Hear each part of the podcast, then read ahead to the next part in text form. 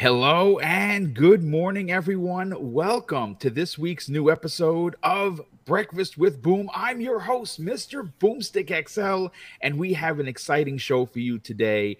Before we get into introductions, which we're going to be on the back half of the show, we have a very special guest that was able to lock down 30 minutes to talk about the controversy surrounding Horizon Forbidden West and its $10 a-hole tax, as some are calling it, because, folks, it seems like Sony might have pulled the rug out or the wool over the eyes of the gaming community. And if you're uninformed, if you're unaware that you can get the PlayStation 5 version for free, well, then you're dropping $70, which here in New York is $76.43, for the same game you can play for $65.01 and just get the free upgrade. Listen, we have Rich from Hoeg Law, Virtual Legality here, like he was a couple of weeks ago, and when we were talking about the Activision Blizzard deal. Rich, welcome back to the program, brother. Thank you so much for being here. Absolutely. Thanks for having me. It's great. Listen, your last video regarding this was so intriguing and so perplexing that I watched it twice. And I started watching it a third time because, as everyone knows, I'm ex-law enforcement, and I understand the law when it comes to, you know, felonies and misdemeanors. There's a lot of the law that I don't know when it comes to civil legality, and that's what I tuned into Rich for. And I think that if you're not already subscribed to his 50,000 plus subscribers, you're doing it all wrong, because he does break it down in a way that is very, very understandable, and of course, most times than not, thought-perplexing. But Rich, I want to read the tweet that sent the internet on fire. This is directly from your official Twitter account. Sure. It says, and you said this: "Folks leapt on me for my tweet on this a week ago, but there's no defending this kind of business model from the Sony PlayStation folks. They appear to be deliberately confusing the price point in an effort to steal," in para quotes, quote unquote, steal. Yes, that's right. $10 from the uninformed. Duplicity and greed. Now, I want you to elaborate on that, because there is, you know, we've seen articles only from a few. And listen, I want to put this out there. This is not me, Rich, or anybody on this panel poo-pooing the excitement behind Guerrilla Games' Horizon Forbidden West, sequel to one of my most favorite IPs. But we're talking about it on today's program, and I brought Rich in specifically for this because it must be spoken about. I'm not going to bury my head in the sand and get in line. Well, Rich, I want you to elaborate on this. And could this at some point cause trouble for Sony? Yeah, so I mean, I think what I'm seeing online is that either a lot of folks are still misunderstanding the particular issue here, or they're just very staunchly in favor of what Sony is doing. So, I mean, I think this story all goes back to when they were marketing the PlayStation 5. And they had games that were going to come out in the launch window, and these included Spider-Man, Miles Morales, and Horizon Forbidden West. And in a Washington Post interview, Jim Ryan goes out and says, "You don't have to worry.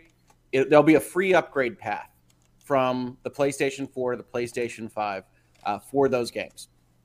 And when Forbidden West gets its pre-order started, which is in September of last year, there was no free upgrade path, and Sony took a lot of heat for that, that you had to buy a deluxe edition to get the PlayStation 4, PlayStation 5 upgrade going, et cetera, et cetera.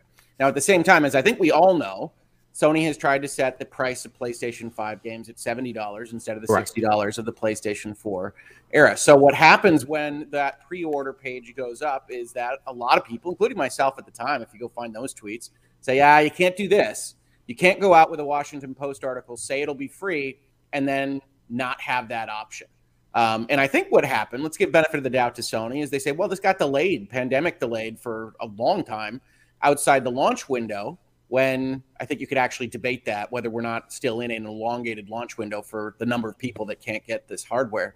But they say, hey, we're outside the launch window. We're going to do it like we are going to do the rest of our games. For instance, what we do know is that Gran Turismo 7, which comes out in a couple of weeks, is going to have a $60 version on the PlayStation 4, or $70 version on the PlayStation 5. And if you want to upgrade, it's going to cost you $10. Correct. But in this particular case, they get called out. Say, hey, Jim Ryan freaking told the public national press outlet, it's going to be free. What are you doing? So pretty quickly after that pre-order page goes out, they say, yeah, okay, you're right. We're not going to charge $10 for the upgrade. We're going to give it to you for free. And this is the last time. Essentially, it's a little bit defensive in that statement. It's kind of funny if you go back and look at it. Yeah, I remembered explicitly that basically it was very defensive, for sure. Yeah, it's very defensive. All right, fine. We'll give this one to you free, but never again. And so what I think happened, if we're giving full benefit of the doubt to Sony, is that they had a logistical solution to what we have to be honest about is a terrible back-end system, PlayStation 4, PlayStation 5 conversion thing. Every game's different. Who knows what's happening at any given time?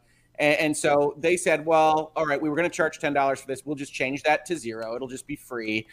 But what happens when you combine all of those facts is that there's a $60 PlayStation 4 version that comes with a free copy of the PlayStation 5, while they then elected to simultaneously try to sell you a PlayStation 5 version for $70. And worse than that, what they wound up doing with their marketing and everything else is that they push the $70 version, including, and this is the big one for me, you sit down, you're not following Breakfast with Boom, you're not following Virtual Legality, you're not reading Washington Post articles from September 2021, you see some reviews for Horizon Forbidden West, you say, hey, that sounds like a good time. I'm going to sit down in front of my PlayStation 5, I'm going to look at what the price is, I'm going to see the additions, I'm going to pay for it.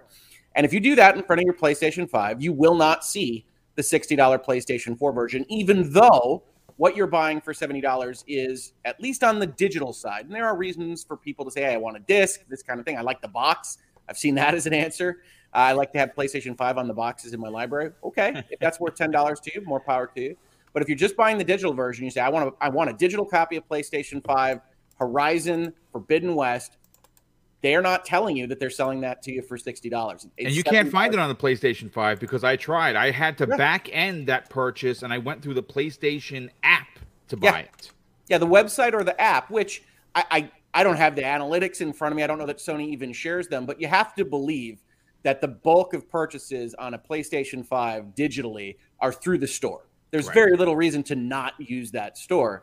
And so PlayStation was essentially trying to, one, avoid a false advertising claim from Jim Ryan's interview to Washington Post by actually honoring what he said. And then two, simultaneously while trying to avoid that false advertising claim, hiding the fact that they're selling this product for $60 and essentially take $10 for nothing for those, especially not those that are watching this, not those that are otherwise really, really well informed on these topics, but so many who are not, right? Zero Dawn sold 20 million copies. Even the most popular YouTuber is maybe getting 1 million views. So there's a huge bulk of people that are buying these things and saying, hey, all right, it's $70. I'll pay you $70. Never the wiser that it was actually $60. And that, to be frank, offended my notions of fairness and justice. I love Sony. I have a PlayStation 5. I love all the consoles, but that doesn't mean that these folks don't make mistakes. Yes. Every single one of these companies, every company in every industry makes a mistake from time to time. And so I called that out. I said, look, this looks like deception to me. Let's take a look at the standards for what deceptive advertising, deceptive marketing actually are. And in that video that I did, I said, you can be your own judge. This looks to me like this is potentially a problem. And then what turned out happening is that video became part of the story. Mostly this is reported on as lawyer lambasts, criticizes, or calls out. I saw those headlines. I wasn't. This is not my intent when I do virtual legality. I mean, it's fine. It's what I've said. But that's how it's been portrayed. And I get emails and I get notes about various things now from those. So that's the baseline, right? That's what happened. And then you wind up asking yourself, well, is it deceptive, right? I mean, would you change your purchasing decision if you knew that you could buy it for $60? I offered in that video that I thought everybody would, give or take. And apparently that's at least a bit erroneous from the comments, which say, oh, Sony deserves it. I'll give them 70. Same answer I give to those people is, hey, I'm sure Sony will accept your donations. You give them whatever you like. But let's talk about how they're marketing their actual products for the rest of us. And so that's the baseline. And I'm happy to answer any questions you or anybody else has. But, I mean, it's not – I don't think it is necessarily Sony going out and twirling its mustache and saying, ha-ha.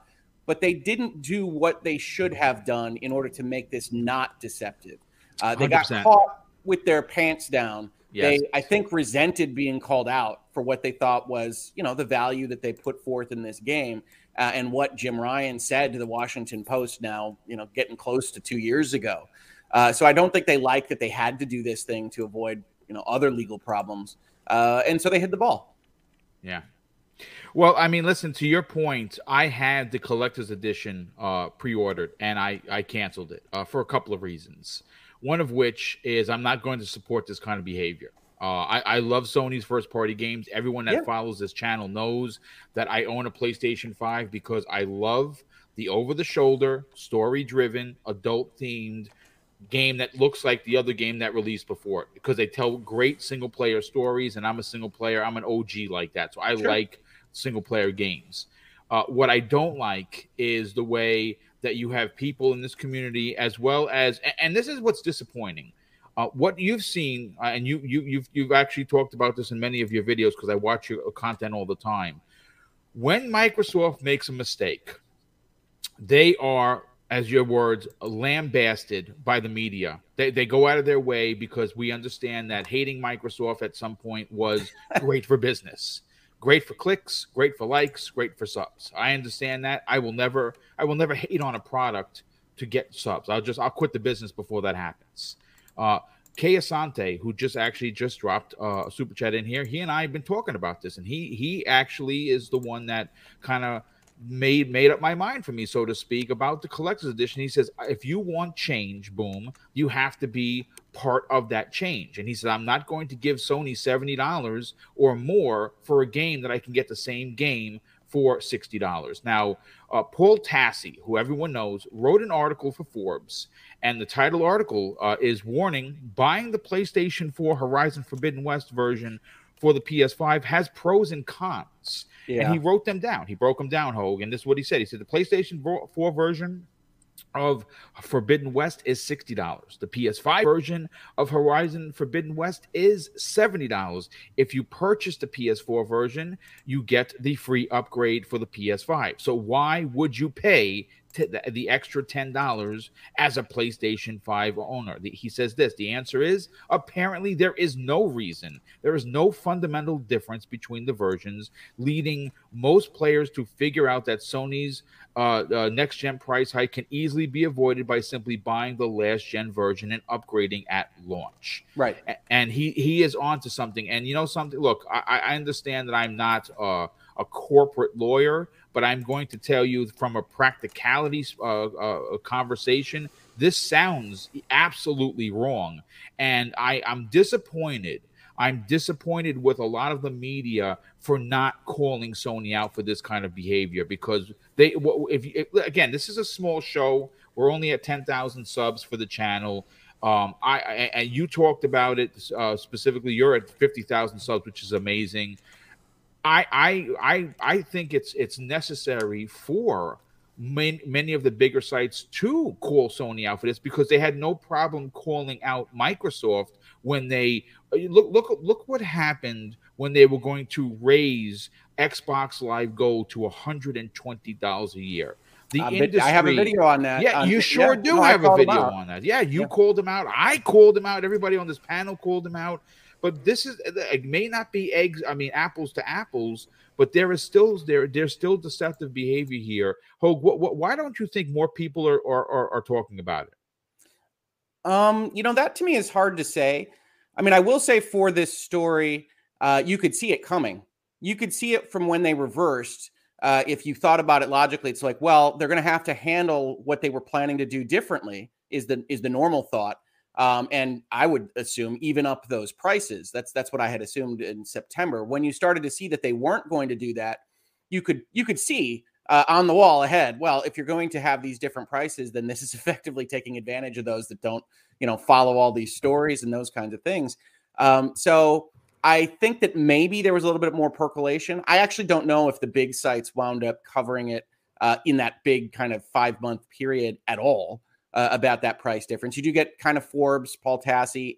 And then I have to admit, I was surprised that my saying anything wound up being kind of the linchpin for at least what I would call kind of the middle tier of video game outlets covering this. I still don't think IGN or GameSpot or Polygon or Kotaku or any of those have gone into too much depth on this. They have not. And we know that they are heavily backed by Sony. So that does not surprise me that they don't want to piss off the money man, so to speak. So yeah, I get that. But I mean, to me, it's, you don't have to frame it as lawyer lambast. You can just say, as a public service announcement, even, hey folks, $60. I mean, the original reason for my video is, you know, yes, I titled it YouTube style, don't buy Horizon Forbidden West on PlayStation 5. I put that big. It wasn't like fine print or anything like that, but I meant it. I meant, hey, look, it's $10. Yes. And then people come into my comments and say, well, if you can't afford $10, what are you doing? I was like, well, I can't afford $10.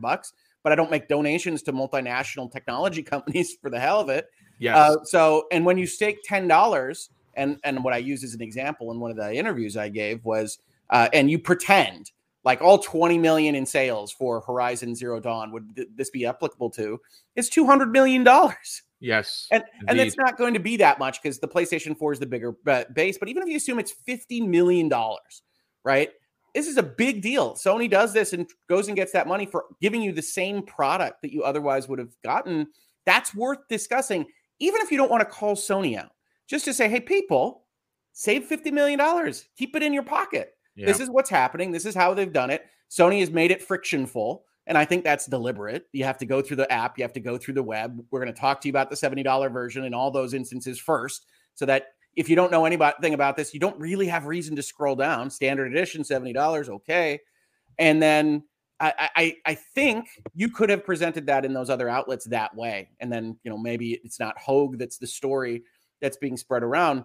But either way, I can't answer that question for you. I did notice, for instance, that the news video from IGN yesterday was sponsored by Sony, PlayStation, and Horizon Forbidden West. And it's like, well, it's very difficult. And I know they've got firewalls between editorial and commercial and things like that, but it is very difficult to have that video in that sponsorship say, hey, Sony's getting called out. Even if you were going to frame it against me or otherwise make me the symbol of the story, you can't really do that in that context. Or at least it's very difficult to. It's like walking on eggshells, trying not to and crack. I like a lot of IGN reporters. I think a lot of them do a good job. I'm on a show with an IGN reporter. But I do think there's some of that there. Why wouldn't you mention this to people? At bare minimum, it's a consumer service. You don't have to call them deceptive. You don't have to say they're going to be hauled before a court on any of this stuff. You just say, hey, in case you didn't know, $60. And the more voices that say that, the better. Like that's what was most important to me is you get more outlets saying $60. Don't just give Sony $10 extra. And the more you can get that out there, the more fair it is. I think Sony's acting deceptively and unfair on this stuff. But most importantly is keep the $10 in your pocket. Yeah, I absolutely agree. Now, listen, what I want to do, Hoeg, is I know we have you for only another 12 minutes. So I want to grab your attention and the panel will give their opinions about this. And I think a lot of them have a lot to say. But because we have you on limited time, I want you to just, I know a video's coming. I know you're working on it as we know. But I got to talk about Ubisoft and what they had to say regarding potentially. I'm not doing a video on that. That's such a silly non-story. I mean, maybe if it becomes a bigger deal, I can. But yeah, tell the folks what they said because it's just so wild to me that this became a news item. Yeah, basically, what they kind of threw out there, and they're one of the big ones, right? This isn't Platinum Games saying they want to be acquired. This is Ubisoft saying that they're going to entertain it, but Yves Guillemot, who is the CEO of Ubisoft, he says this: "We will continue to have access to." Oh, okay, hold on a sec. That was the wrong quote. Let me see where was it that he said.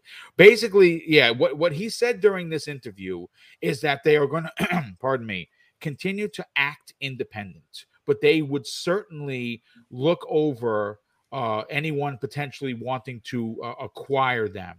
Now you call it a non-story, and I to somewhat I agree, but I still think that there is something here because it's Ubisoft. It's not a single entity like a Bungie or like a Platinum Games or an Avalanche Studios or Crystal Dynamics. This is one of the premier developers. What are your thoughts on this? Yeah, so I think the most important thing to understand from corporate law land. And this is a French company. So we'll give the disclaimer, not a French lawyer, but most of these Western democracy company laws have at least similar features, that in corporate law land, you've got a board of directors. The board of directors is ostensibly in charge of how the company operates. It hires the officers. It does these various kinds of things. But importantly, the board doesn't own the company. The stockholders own the company. That's who's given their capital to actually make the company function, which means that the board is what we call a fiduciary. They have an obligation to keep safe and hopefully grow the assets of other people that have been entrusted with their care. As part of that, one of the things that a board of directors has to do is review and consider whether any given acquisition offer will be in the best interest of the company. So when you take these quotes together, they say we're strong in our independence. We have a portfolio of IP that we think protects us from any kind of people trying to just jump in and buy us. But what Yves says at the end is the board will, of course, review anything that is presented to it, as it must in corporate law land.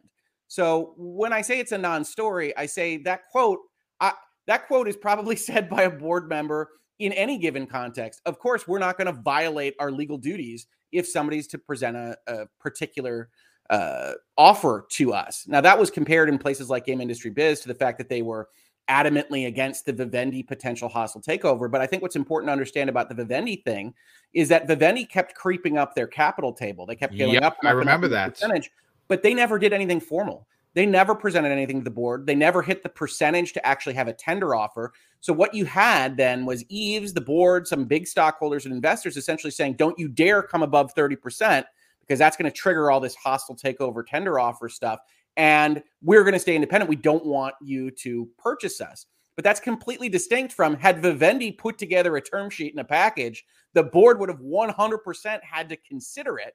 And the board can reject it, but you have to consider it, which is all Yves is committing to there. Now, you can argue that he's out there trying to signal he's interested in acquisition, but I really think that's reading too much in to a statement that is just, I'm going to comply with the laws that otherwise govern how I behave. So that's how I see it. And certainly reasonable minds can differ. It's what we say in virtual legality, but I really don't think he was trying to signal much of anything with that.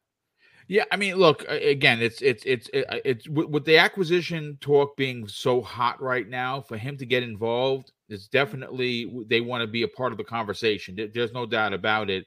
What I learned is the amount of employees that they have is double what Microsoft has with all of their studios plus Activision Blizzard, which is bonkers. I don't know who would want to take on such I don't know. I mean, this if you're reading the tea leaves, do you think because they will entertain the possibility of selling? Do you see someone like an Amazon potentially coming in and buying them? Yeah, I mean, I think Amazon and some of the tech giants have an interest in furthering investment in gaming, and I think they should. Gaming is a big deal and getting bigger all the time. I mean, just imagine that, right? So let's say we know Ubisoft, and I don't have any idea what their market cap is right now. Let's just use a round number, is worth $20 billion. And if it's worth $20 billion, the market cap says that, the assets say that, whatever. And somebody comes in and says, board of directors, we're really interested in you, $100 billion. Then the board can't just shut that down and say no because we like our jobs as the board or we like our jobs as management. They are fiduciaries for the stockholders that in that particular case is getting offered a ludicrous amount of money for what their assets actually are. And they have to, at minimum, present that concept to the stockholders. Anybody with a huge cash reserve can come in and blow away a board of directors. I mean, they just can. But will they?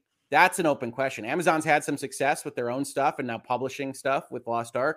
So they might continue to go down that road. Amazon's, looking at losing billions of dollars on the terrible Lord of the Rings adaptation. I apologize. I know I haven't seen it, but I hated that. No, but I'm kind of right there with you. I just hated that teaser. It was just a joke. I very much hope it's a wild success, but good God, that's a hell of a financial bet for Amazon. So yeah, I mean, they make those bets.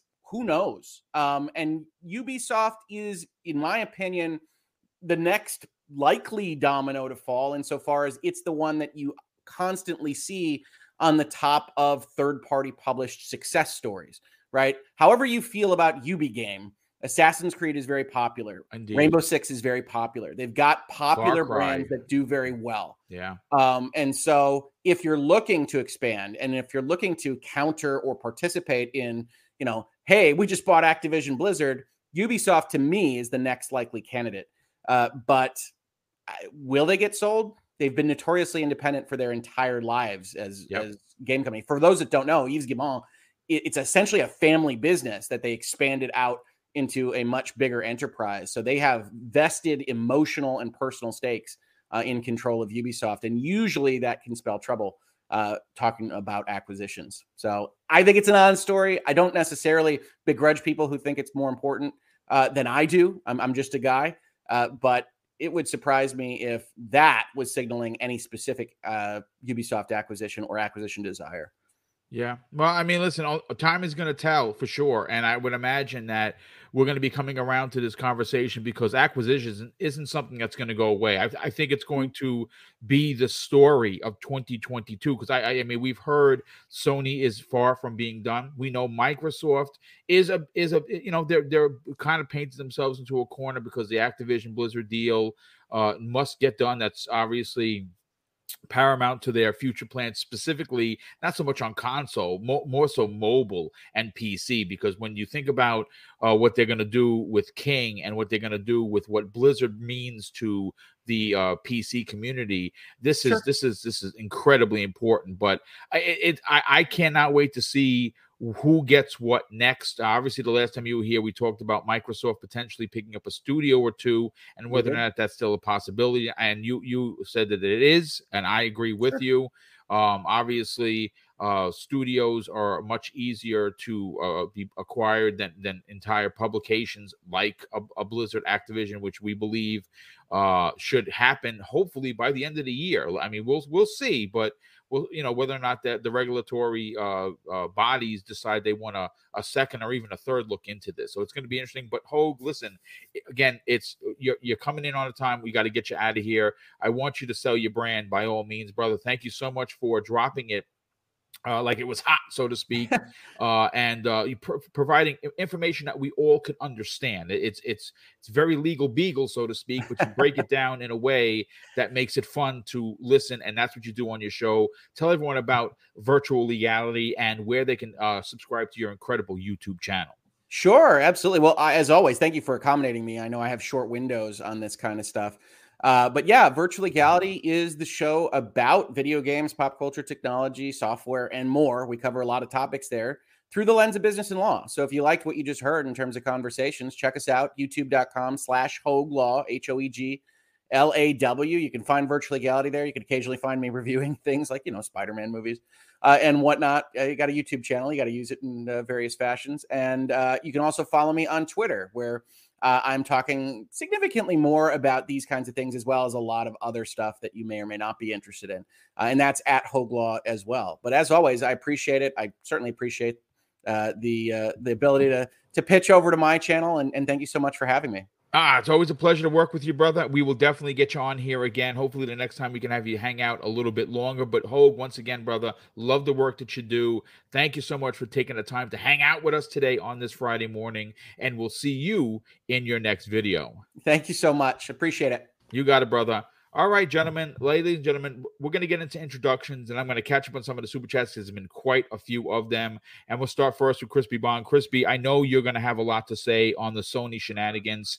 Again, Hoeg brought up an incredible point, one of which I intended to bring up, and that is IGN. IGN obviously had a segment yesterday that was sponsored by Horizon Forbidden West, and that obviously is owned by Sony and PlayStation, and it makes sense that why they would not challenge this $10 controversy, but it also makes them look like they are sellouts. And listen, I don't dislike IGN. I just dislike some of the things that they do and they don't do, and like some of the other bigger outlets that are funded by Sony's money.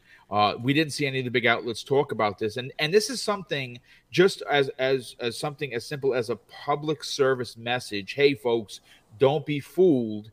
Sony is giving the PlayStation 5 version away for free. Don't give them $70. And there are people in this community challenging that. I've actually seen things like, hey, I want to give money back to the devs. Don't be that boob, because you sound like a knucklehead if you say that, because there are a conglomerate that has billions and billions of dollars, and they don't, they of course they care about your $10, but they don't care about you. So stop thinking that. But please, welcome back, brother. How you feeling? Oh, great. And it was great to have Hoeg on. It's wild that people are defending this. If Microsoft was doing this, we'd it front page news, 100%. Oh yeah, so I mean, we're going to go back around into it, but it's great to be here, and we got some fire topics. Yes, well, it's great to have you a part of today's show, because I know you're going to get really raw and uncut. So welcome, and Fuzzy, welcome back, brother. I know you're going to have a lot to say about this, because as Everborn Saga, friend of this program, friend of the community, calls this the a-hole tax, the $10 for Sony, and even he has broken down and bought it in fear of something not $60 versions not getting something that the $70 version and that in itself is the problem. And I think we have to discuss it, and we will discuss it in a proper manner. How you feeling? Welcome to the show. I'm doing fine. Thank you for having me. Great to have everybody here today, and having Hoeg on here earlier. Man, oh man, I'm up here downloading the free update now. So yeah, it's taking a little bit longer than expected, but other than that, I got a lot to say on this one as a former e-commerce guy. So yeah, we will get into it. And last and no way least, Dreadpool, what's going on, brother? Welcome back to the program. I heard the crack of whatever it was that you were drinking right before we went live. Hopefully you enjoyed that, and I know you're going to have a lot to say, obviously, because you understand what big business is all about, and this is crime. It may not be a felony to like you would for the law, but it's certainly a crime against its fan base, and certainly the uninformed are going to fall victim to this $10. Yes. Good morning, everyone. Just an FYI, I had some biscuits and gravy this morning. Excellent. Delicious. Made it myself. Did not buy it anywhere except for, you know, the pre-made stuff, so I had to cook the rest of it. But regardless, I made it myself. Well, good. Excellent. And I'm going to say, key word, ethics. Ethics. We're going to get into that, because ethics do mean something. At least they mean something to us. I don't know if it means anything to Sony, but we will talk about it. Yes. Well, listen, we're going to come back around to you momentarily, but let's open up with the super chats. The first one of the day comes to us from our good brother Boxenberg. He drops a 2-pound super chat and says, "Hoeg has some of the most thoughtful content on YouTube." Indeed, brother. Thank you for the super chat. Sorry I couldn't read it when he was here. Like we were literally limited to 30 minutes with him, and I had to make sure we got in and out. Jacob Novick drops a very generous $5 super chat and says, "Did anyone in the panel see Bandai's tweet? I've walked the lands between the PlayStation headquarters. I wonder if there's a trophy for this accomplishment."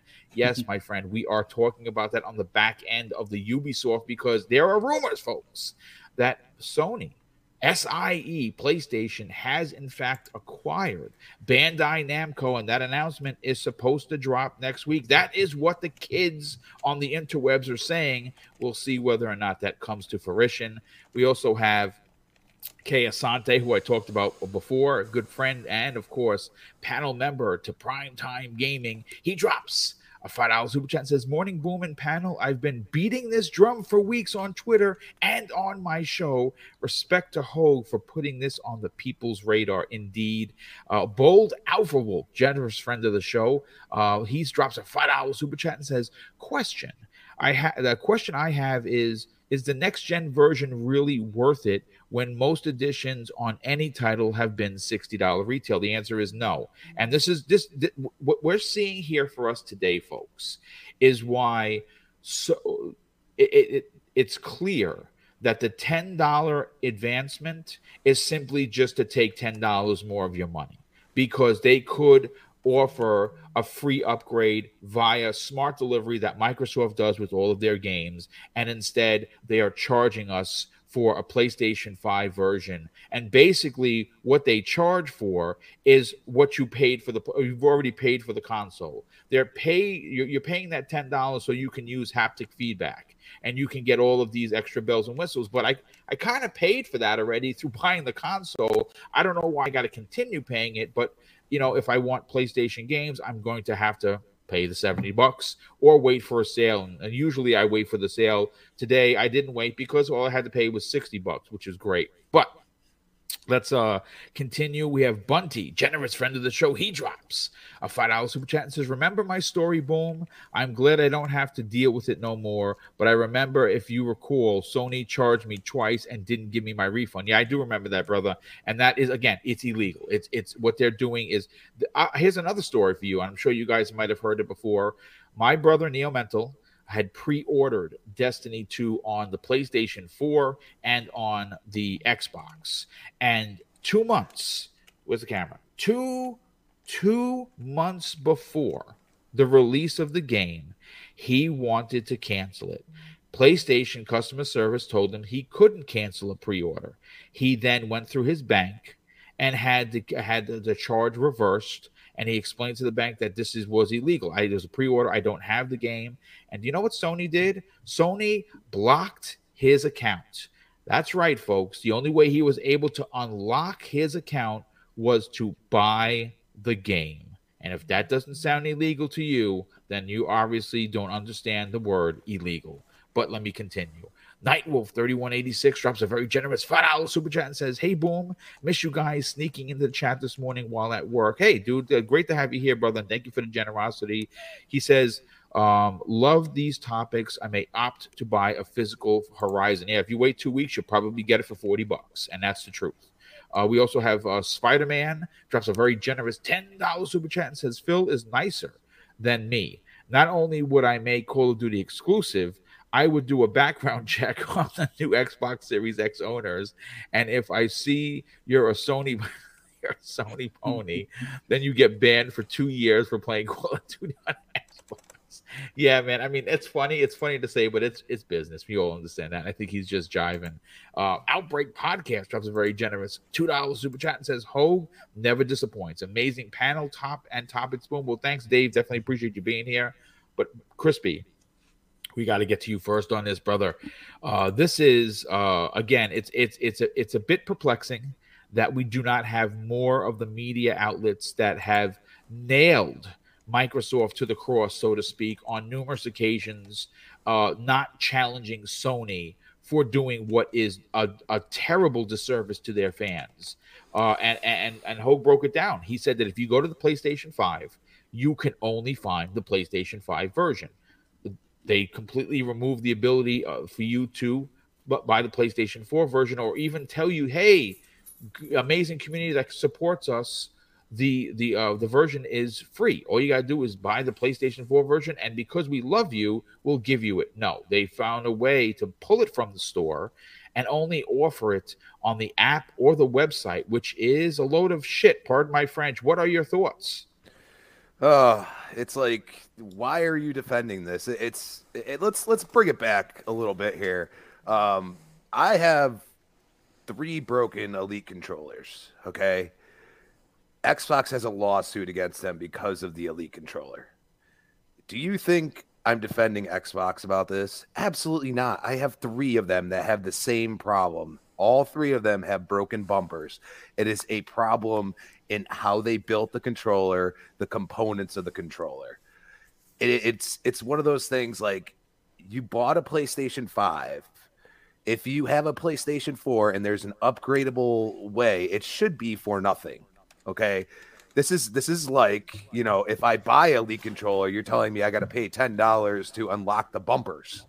You know what I'm saying? Like, I bought the Elite controller to have the bumpers. Okay, you know, to have this and that. Like, it's like the haptic feedback. I mean, Sony is not making somebody like me say, oh, I got to get a PS5. Because you can look at the games and say, wow, they look great, they're amazing. But your business practices are just horrible. And you basically throw your consumers to the wolves and say, hey, deal with it. It's you got to deal with it. This is Sony. This is what we do. And they just continue to do it. And instead of calling it out, you know, the media will trample all over Microsoft when they have something bad going on. But Sony, it's like, oh, hush, hush. Let's throw it under the rug. Nobody knows about it. Let's be quiet. And it's like, you know, you could say what you want. You could say, oh, you guys are always bashing Sony. You know what? I mean, explain to me why you go on your PS5 and you can't.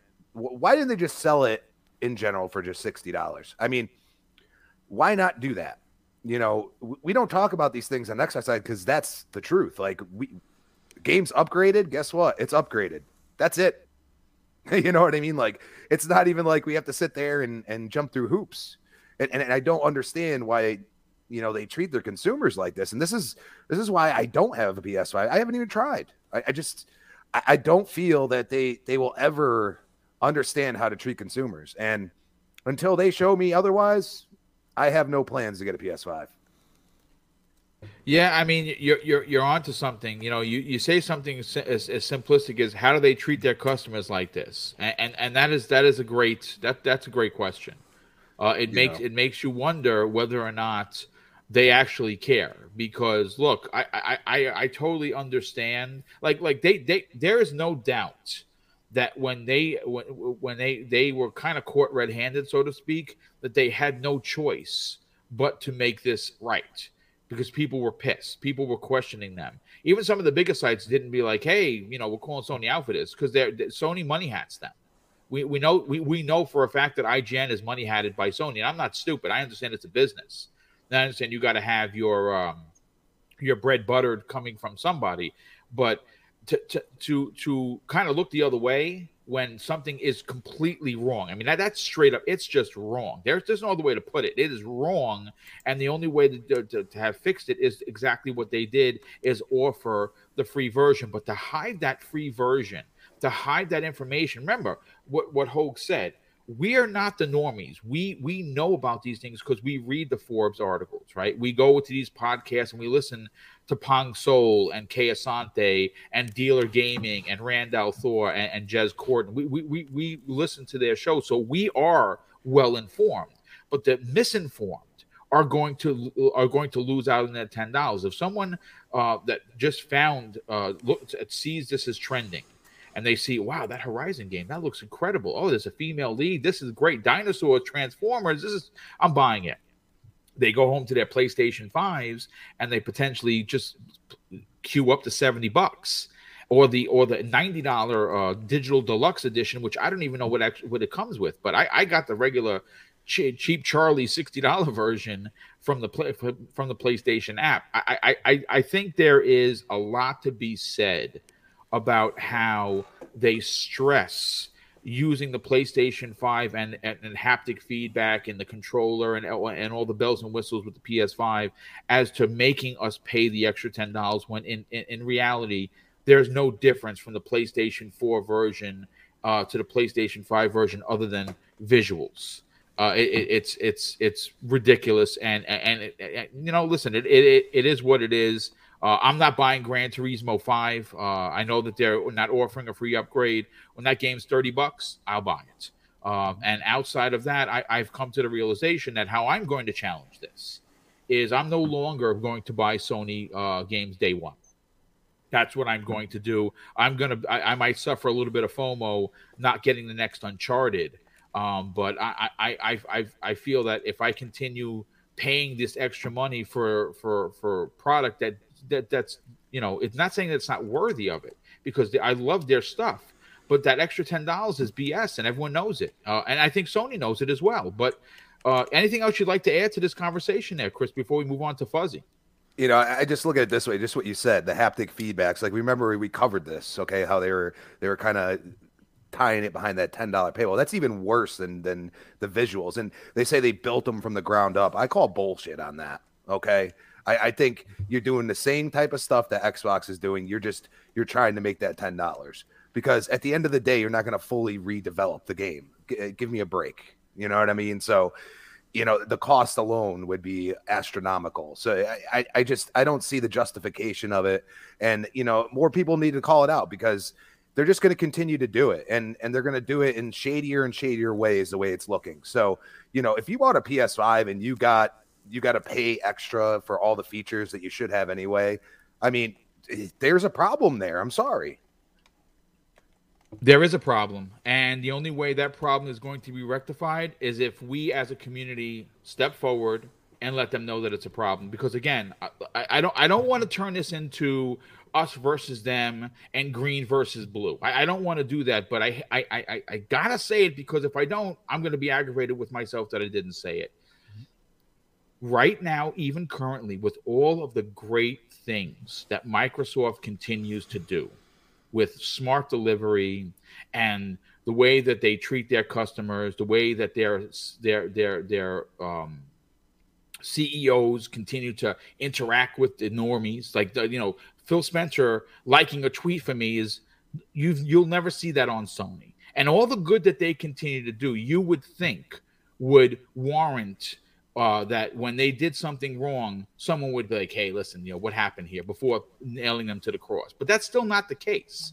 It is certainly an us versus them mentality, even today, even through as much as Microsoft continues to be the good guy of the industry. They still are the ones that people go after. Sony does something wrong, and I've seen it. I'm reading it online myself. Oh no, I want to give back to the. I love Guerrilla Games, so I want to give them the extra $1. They deserve it.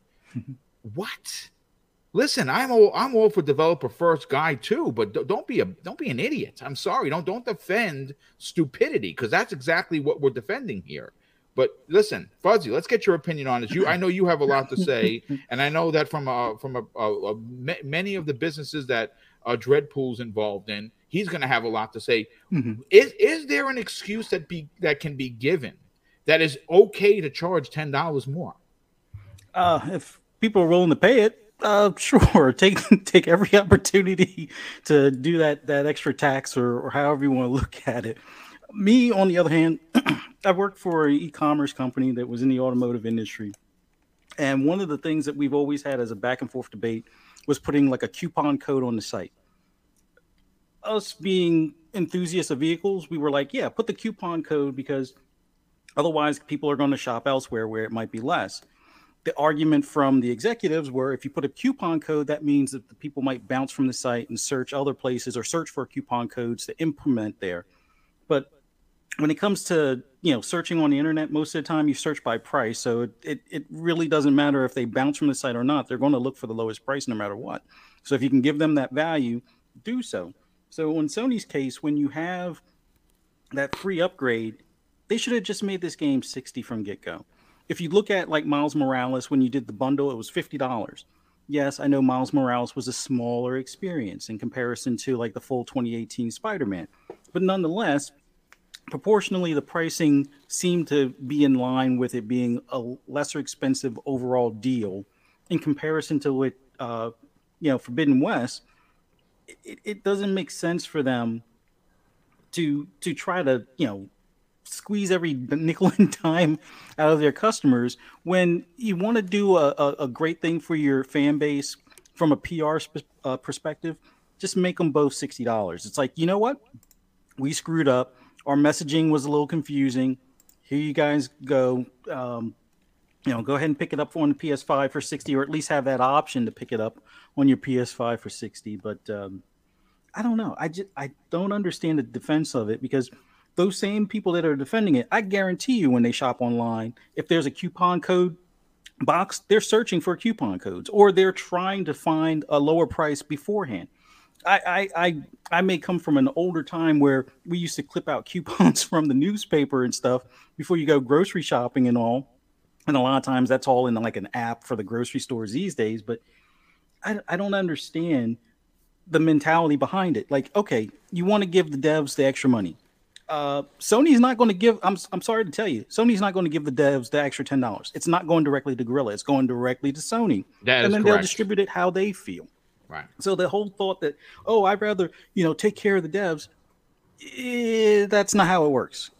They're part of Sony. Sony gets the cut, and then they figure out who gets that part of the cut. And a lot of times it's their shareholders or whatever other ventures that they look to do in business that may not even be gaming related. So save the $10. Yes, it's a couple extra steps, but those couple extra steps may take you, 2 whole minutes versus, I don't know. $10 to me in 2 minutes, I would rather save that no matter what. But, people are going to spend their money how they want. And when somebody, brings you you know, a way to save a couple extra bucks, don't jump down their throat. Just be like, I'm cool. I'm fine. That's fine. Spend more than you have to if you want. I'm pretty sure when you go buy a car, you see that sticker price and you're like, oh, yeah, that's what I want to pay. You know what? Oh, there's a $5,000 markup because it's a special edition car. It's a GT, you know, a Shelby GT 500. Yeah, I'll pay that $10,000 markup. No problem. No, that's not how it works. I mean, maybe if you got more money than brains, sure. But outside of that, the most wealthiest people I've known don't even buy things new a lot of times. They let the rich stay rich by being cheap. That is exactly. That is a fact. That's not even a suggestion, dude. But I just hope when people point out stuff that your favorite brand is doing wrong, you evaluate it and you could either agree or disagree, but don't try and defend a bad practice. That's all I got to say. That's a great point, and I'm going to bring Dreadpool in on the conversation. Dreadpool, you've heard what everyone had to say. You heard what Hoeg had to say. I love the way it was framed just now. Have your opinion, but don't defend a bad practice or, in some cases, an illegal practice. The extra $10 gets you literally nothing. Literally, it gets you nothing, okay? What are your thoughts on this? How come more of the media isn't calling out Sony for this? This is egregious, folks. Listen, I get it. Oh, boom, it's only $10. Okay, but these how these little things start. And I cannot listen when Microsoft dropped the ball last year and they came out and they said, "Hey, $120 for Xbox Live Gold." I was one of the first Xbox dudes to get out there and be like, you know what, Phil? If you're going to watch this, you got to make this right. This is wrong. This is wrong on a gazillion levels, because what you're doing is you're attempting to push the people into Xbox Game Pass. Now, I'm not saying that that you shouldn't have Xbox Game Pass. You absolutely should, because it's just inherent value is bonkers. But when you make a move like that, you are forcing people to move over to it, and I condemned it. And what did they do within 24 hours? They apologized, they made it right, and probably who did that is fired. Just saying, I don't know for sure, but whoever made that call is probably no longer with Microsoft. This is not right, Dredd. What are your thoughts on this? Yeah, whoever did that probably went back to training. They didn't get fired. Maybe corporate training. No, seriously, it's usually what happens. You don't immediately get fired for a stupid mistake, depending on how much it costs. You're just a little pea in the whole grand scheme of things. But yeah, what happened was we as gamers stood up and said something, and we respectfully stood up together as gamers, not as Xbox, not as Sony, just as gamers. And then the same thing with Sony. When they said, "Oh, it's not included," even though we already said it is included because it's out of the launch window, we as gamers stood up and said something. Okay, so when you look at it, we got to remember we're not on either side. We are gamers, and that's how we should look at it. It's not me versus you. We should be sharing our hobbies, and something like this is. I don't know. It's like me and you. We decided we're gonna go into some sort of other hobby, right? And you tell me one thing, but yet in the end, you're actually the number is actually different. But we're supposed to be friends. You know what I mean? So you basically lied to your friend, and this is what's going on again. They're hiding the facts. And it's the same thing that happened in the auto industry. What was it? Toyota with cruise control, that you had a certain free software to use, but they didn't tell you until a year later when your software stopped working. Same thing with Tesla. Everybody's freaking out because all of a sudden they're taking away features that were part of it for whatever reason, right? So this is stuff that's going on. Didn't change the car, right? Nothing changed. It's just software. Same thing here. The $10 is to activate certain software to run. That's it. There's nothing different there, and them hiding it from you is wrong because, you know, like I said, they're supposed to be, we're supposed to be friends, right? So why are you hiding this and charging me extra for this feature that didn't cost you much more because all you did was turn it off on the PlayStation 4 side. You didn't do anything different. It's not two different games. It's not two different ecosystems. It's the same place, the same business, same everything, and you're going to say that, oh, well, you know, we got to charge you to have the Rumble. That makes no sense. The happy feedback. That's a fantastic point. That's a great point because you bring it right back to the controller. Sony led every conversation with, well, hold on a sec. The extra $10 that's going for the controller of the use, but we already paid for the controller, and I paid for two. Because I got the charger, I got the headset, I got you name it, I bought it for the PlayStation 5. Now, am I part of the problem? Potentially, but I bought a second controller. I've already paid for that, the use of that. Why should I continue to pay for it? Keep going. Yeah, so you're paying for something that you can't use, and they've restricted you on the software. You know what I mean? So they've taken away something that you paid to use, right? Wasn't it, hey, if you buy this, you get this haptic feedback, you get this, you get that, right? And this is why I said earlier, this is ethics. You know, when you're doing something like this on the corporate side, there's a big deal that they push out with ethics. You know, when it comes to that, you know, and we also got to remember integrity. You know, what are they doing here? It seems like, I don't know, they're being shady. You know, ethically, they shouldn't be doing that. They should be called out. They should be reprimanded.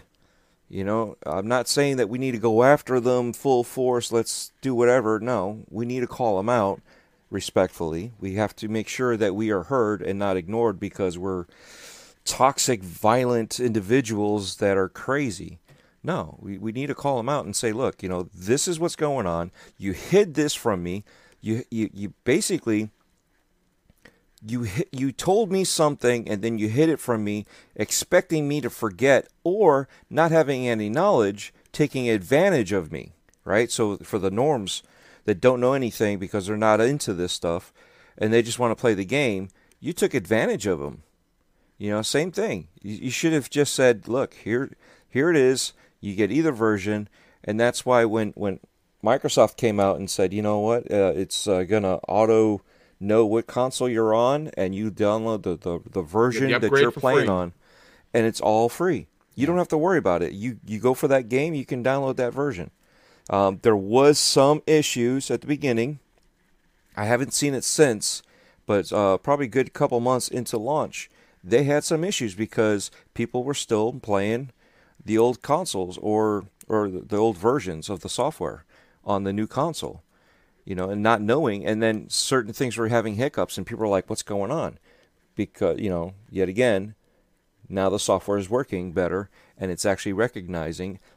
Cyberpunk just came out, right? Yep. I loaded it up and said, hey, we have an update for you.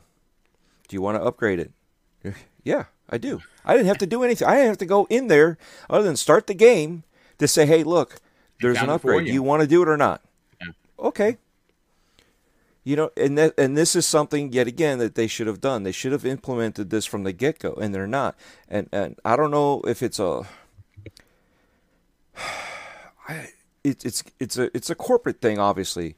You know, like Fuzzy said, when it comes to those people, those people that are making all that money, they don't look at it in the small, simple terms. They look at it in the bigger picture of how much can I maximize my profit.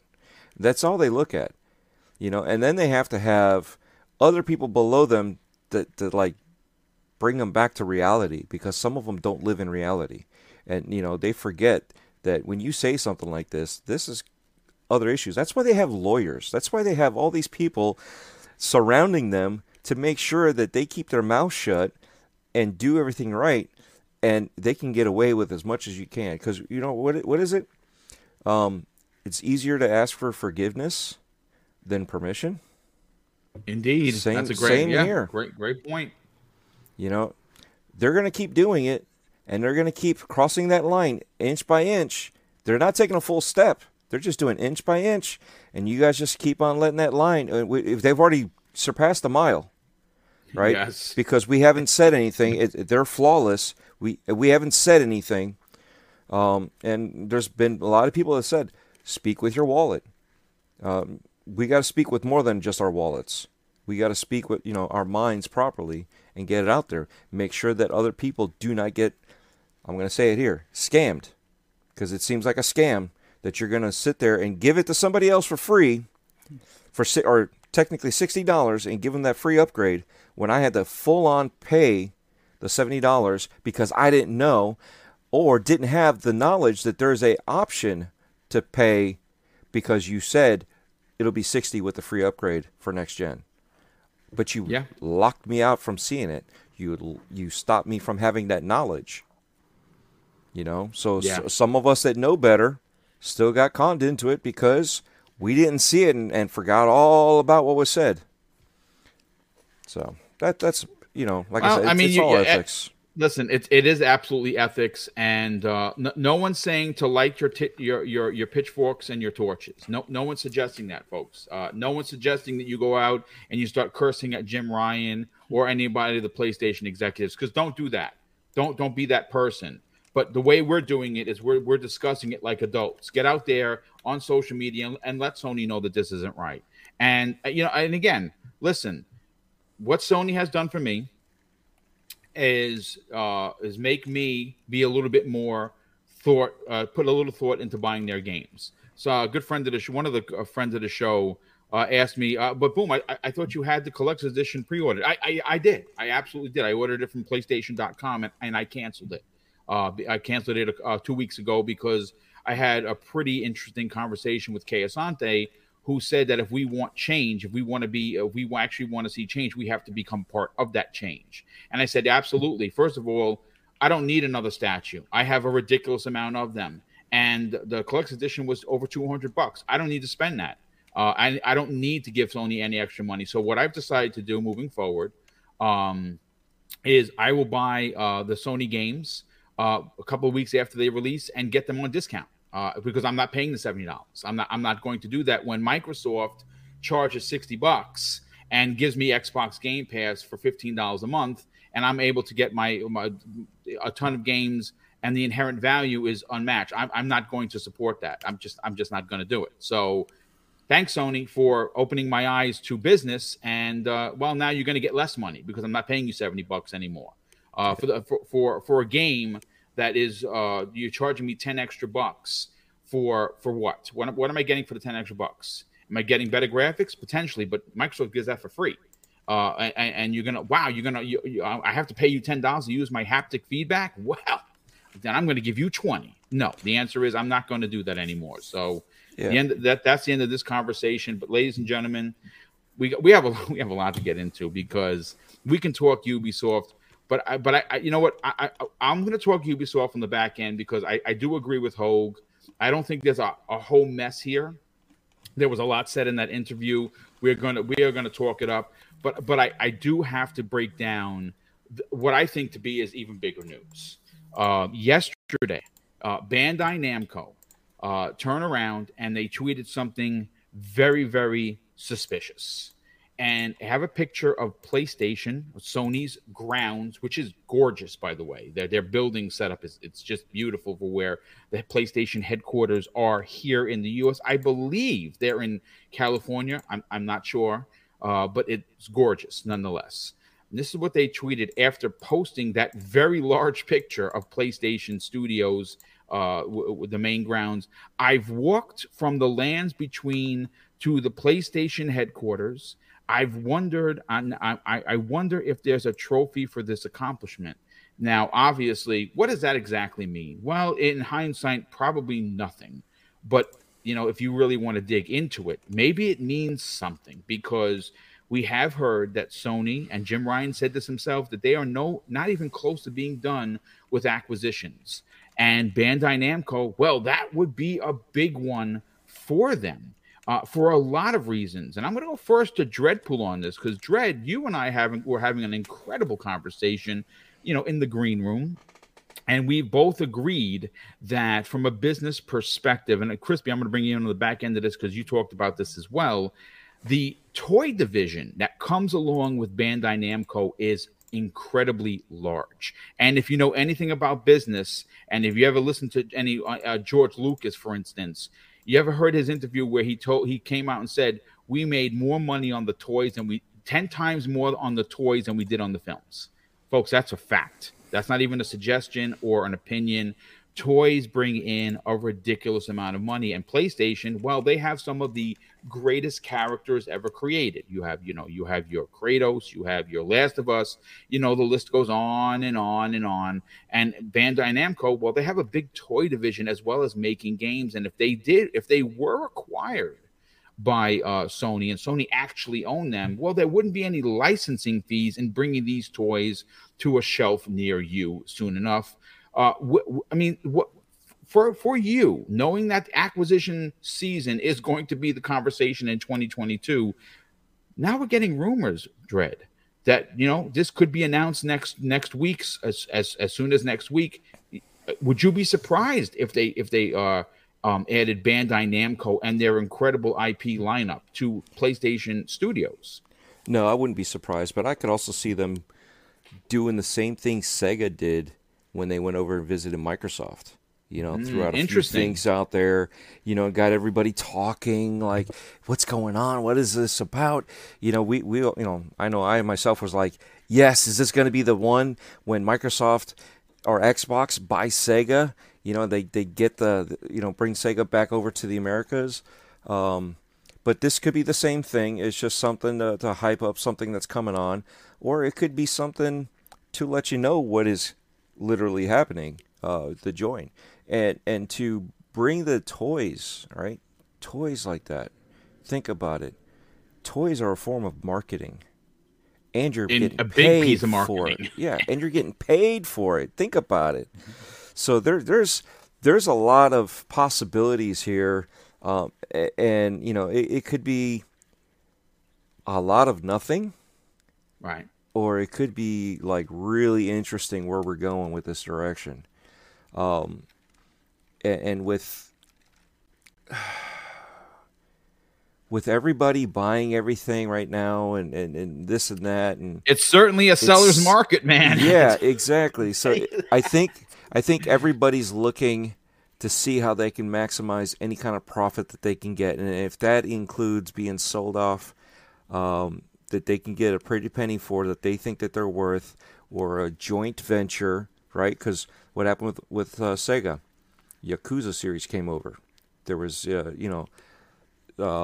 a lot of Game Pass talk. So maybe this is something with Spartacus, something that they're trying to do and say, hey, look, we're going to bring them over, and here's your answer. It's our answer to Xbox Game Pass is Spartacus. So, and we're going to have all the Bandai Namco. We're going to have Ridge Racer, Next Ultimate, whatever they want to call it, revamp, remake, only on Spartacus, only on Sony. So there's many possibilities here, and it's exciting. Well, they need content. That is for sure. And I think I like what you're pitching, because one of the things that we can honestly say about Sony's first-party games is, as great as they are, and quite frankly, this is Horizon Forbidden West is another perfect example. It's getting incredible reviews. People are loving it. I'm going to love it because I love Aloy. I think that's one of my favorite new IPs. But they do take a long time, Dredd. They do take 5, sometimes even 6 years to achieve greatness, so to speak. And they would need some companies to be able to deliver games that don't take 6 years to make. Right? Isn't that... Oh, wait. I've heard of that before. Wait. Game Pass. Same difference, right? Because even Sony said, look, we're going to take... even longer now. So what took us 4 years is going to take us 5 to 6 years to make these games. So they know that they're going to keep up with that quality that they want to put out for their games, and it's going to take them that much longer because they've got more invested into that particular type of game that they're doing. So how do you run out your portfolio? You get something like Bugsnax and you throw it in there, but is that going to hold them up? No. That's where you need to get some other games. I see what you did there, Dredd. It's all in fun and games, but still, it's all jokes. It is all jokes. But reality is the fact that it's not going to hold. I mean, because I was literally thinking Band of Bugs on Xbox because that was one of the games on Game Pass, and that's how Bugsnax popped out. But still, that's the same scenario. They don't, let's go back to Netflix. What did Netflix have? They had What About Bob? Right? That was their first one. They had to build up. They had to set up scenarios with Marvel so that way they can get some sort of IPs going. And now they're, they've lost some of their stuff, but they're still doing business together, even though they're competing with each other. So it's going out in many different facets. So whatever this Bandai Namco partnership is, if it is a buyout, that's fine. But I think it's more of a partnership, and it's a nice tease to get us all riled up because what are we doing? We're talking about it. It's getting them publicity. It's getting them in the news. It's getting them that the eyeballs looking at them, and everybody's like talking about rumors that nobody thought of. And, you don't have to market that. That's free marketing right there. It absolutely is. Listen, folks, I don't want to derail this, but middle-aged game guy, who is one of my very good friends, he just dropped something into the DM. I have to read this. We just talked about IGN, and instead of calling Sony out for this BS, which we're not going to go, which we're not going to go back to because we just spent almost an hour on it. Here is their headline, folks.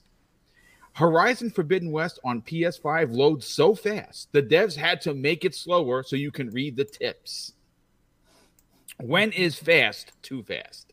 Well, I'm not reading that article, so there you go. If you want to read it, go to IGN.com and, power away. See, this is where I need a tech site to be able to see and test that load time and see if it's actually even factual, which we know it's not. But let's see. I mean, because if we'll see. It could be. It's just it's not loading in as much information. You know what I mean? Just because it's an open world, it's only loading what you need to see right now, and as it goes, loads up more. So it we don't know. I mean, there's many different possibilities here. But it sounds a little shady. Yet again, where's the integrity in all this? Are you lying to me again? Integrity. There's that word. I don't know. Integrity. People don't hold it to a high account. I certainly do. I believe you do as well. I mean, great stuff as always. I think that if Sony were to snag Bandai Namco, I think it would be big on a multitude of levels, specifically. Bringing their incredible history of characters to life in the form of marketable toys and models and things of that nature. I would be actually surprised that it would be that first and not the attempt to get Square Enix, which I still think they're going to grab, but. We'll come back around to it. But real quick, I got to catch up on some of the super chats before I bring Crispy Bomb in on the conversation.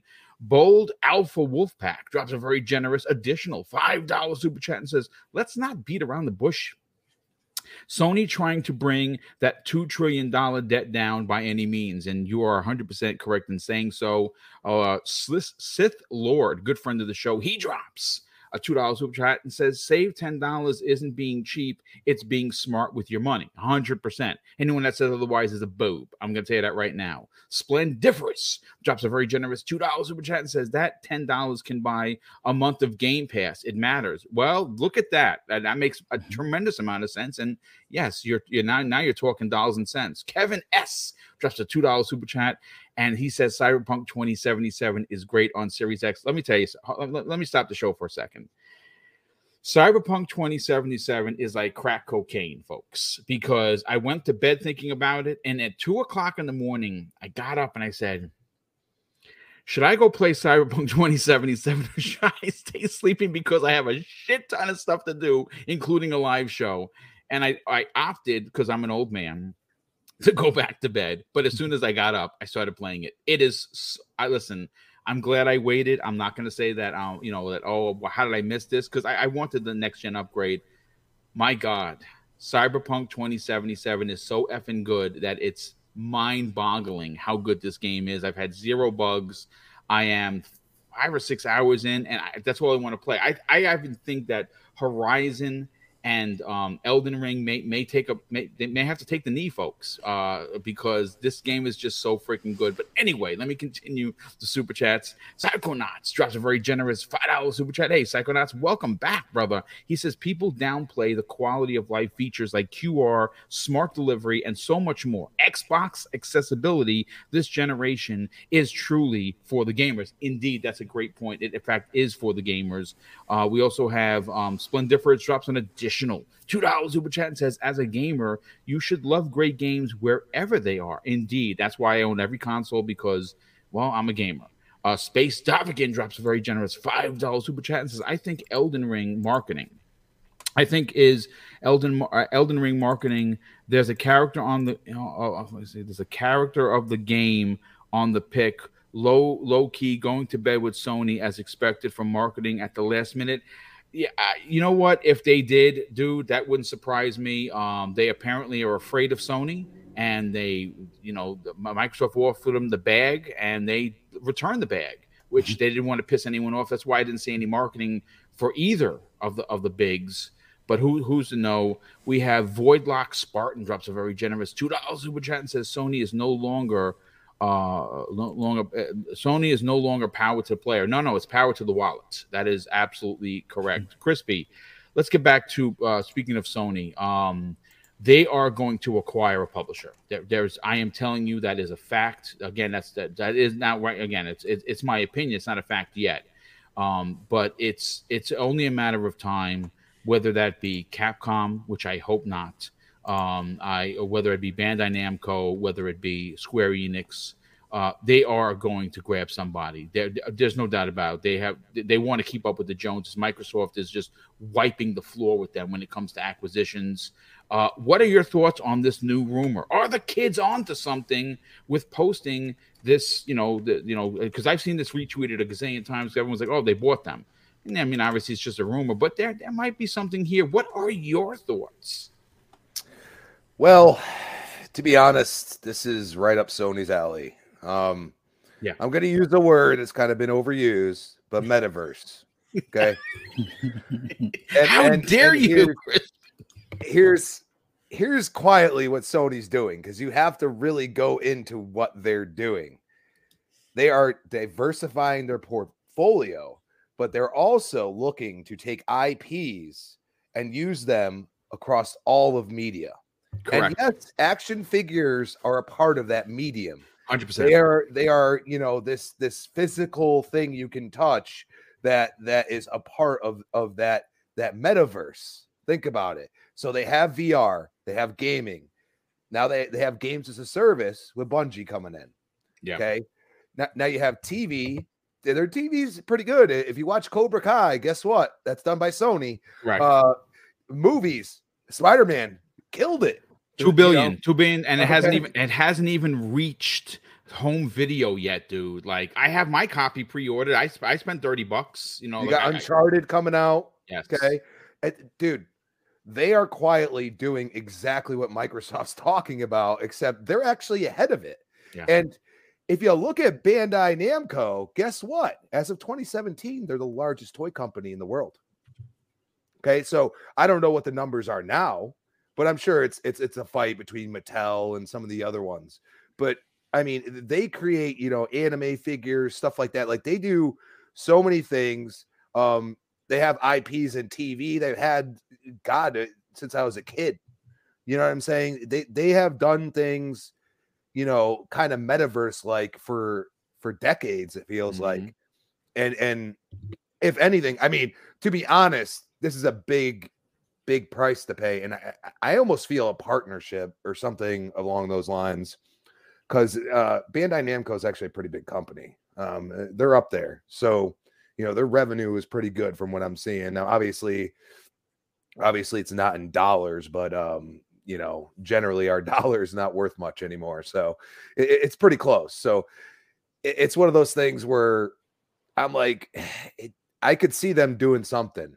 I mean, whatever it may be, just to, you know, really push those IPs, those characters into the action figure market, with the movies coming out, with the TV shows, all these other, like, you know, having Twisted Metal action figures and stuff like that. Like, and that's the thing, like the margins for action figures and stuff like that is incredible.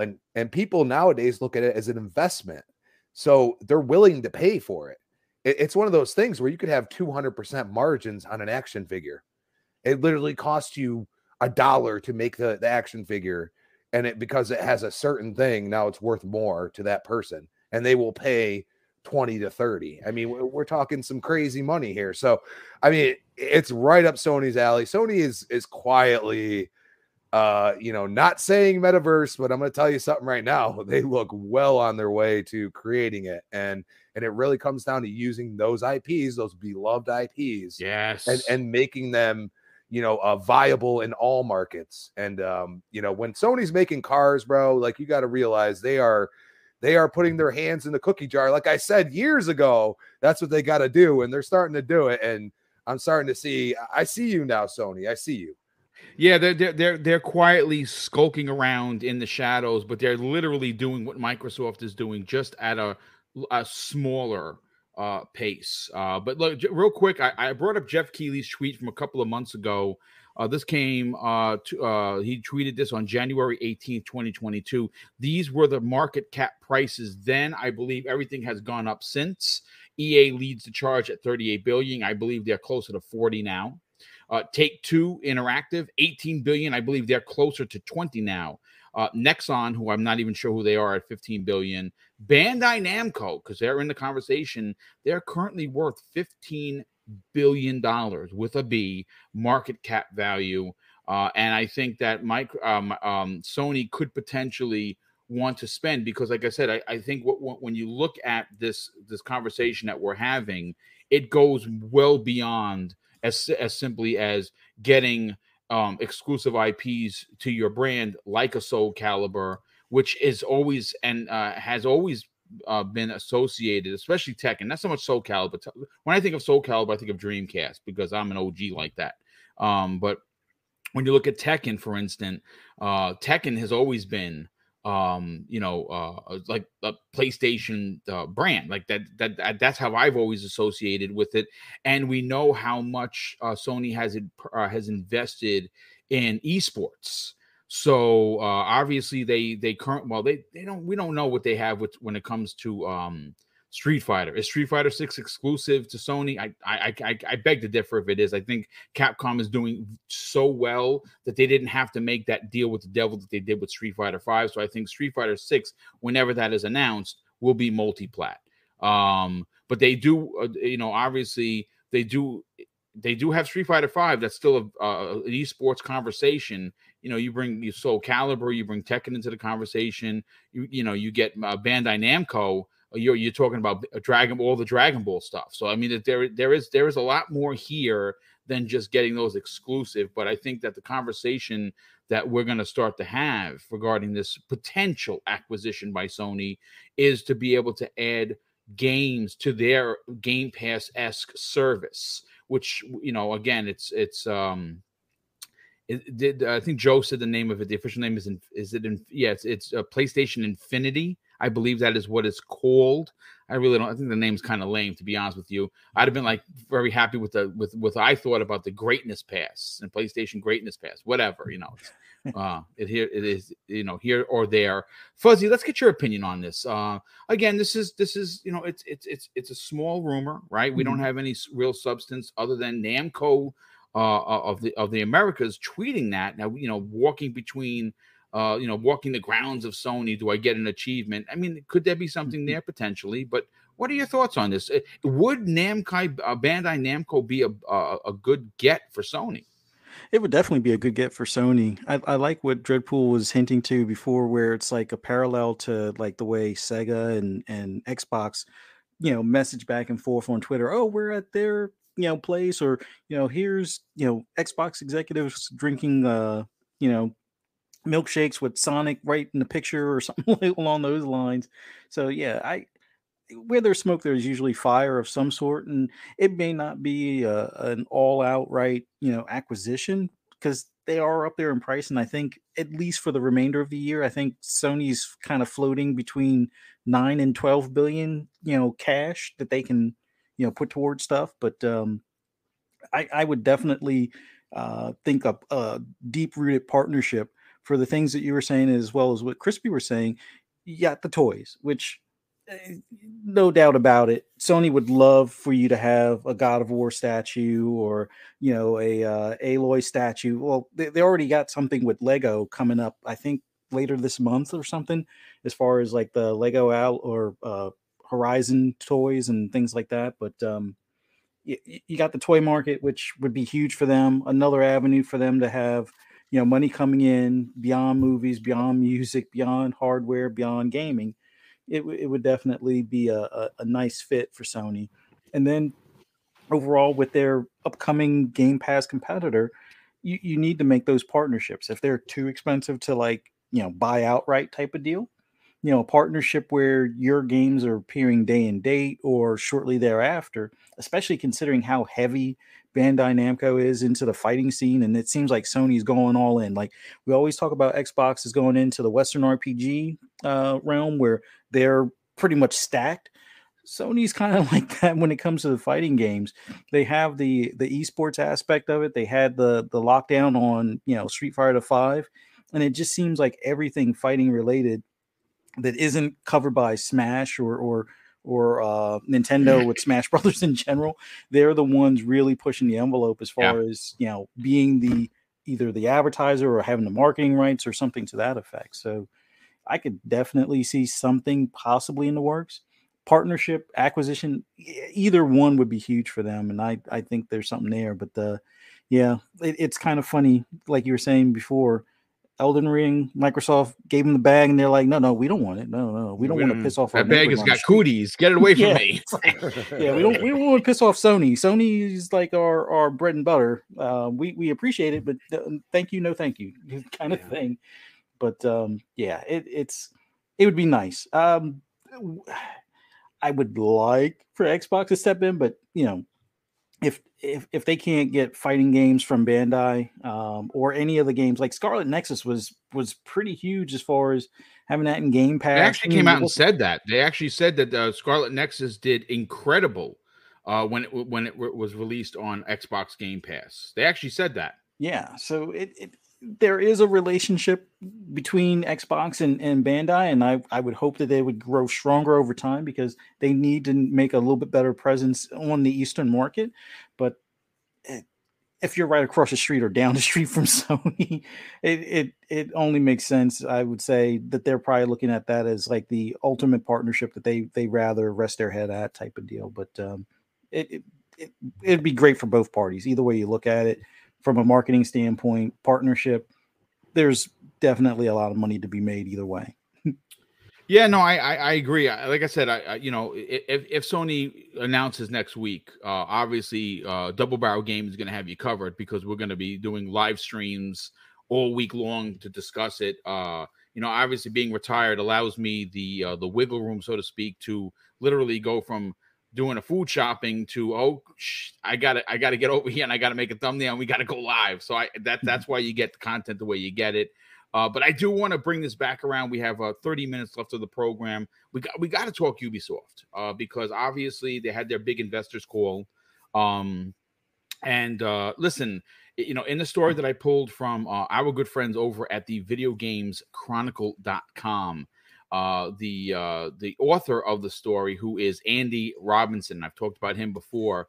He did a story regarding Ubisoft, and the title of the article is Ubisoft has told investors it believes it can remain independent amid the recent trend of consolidation in the gaming industries. They also go on to say that they would entertain an offer, to be acquired.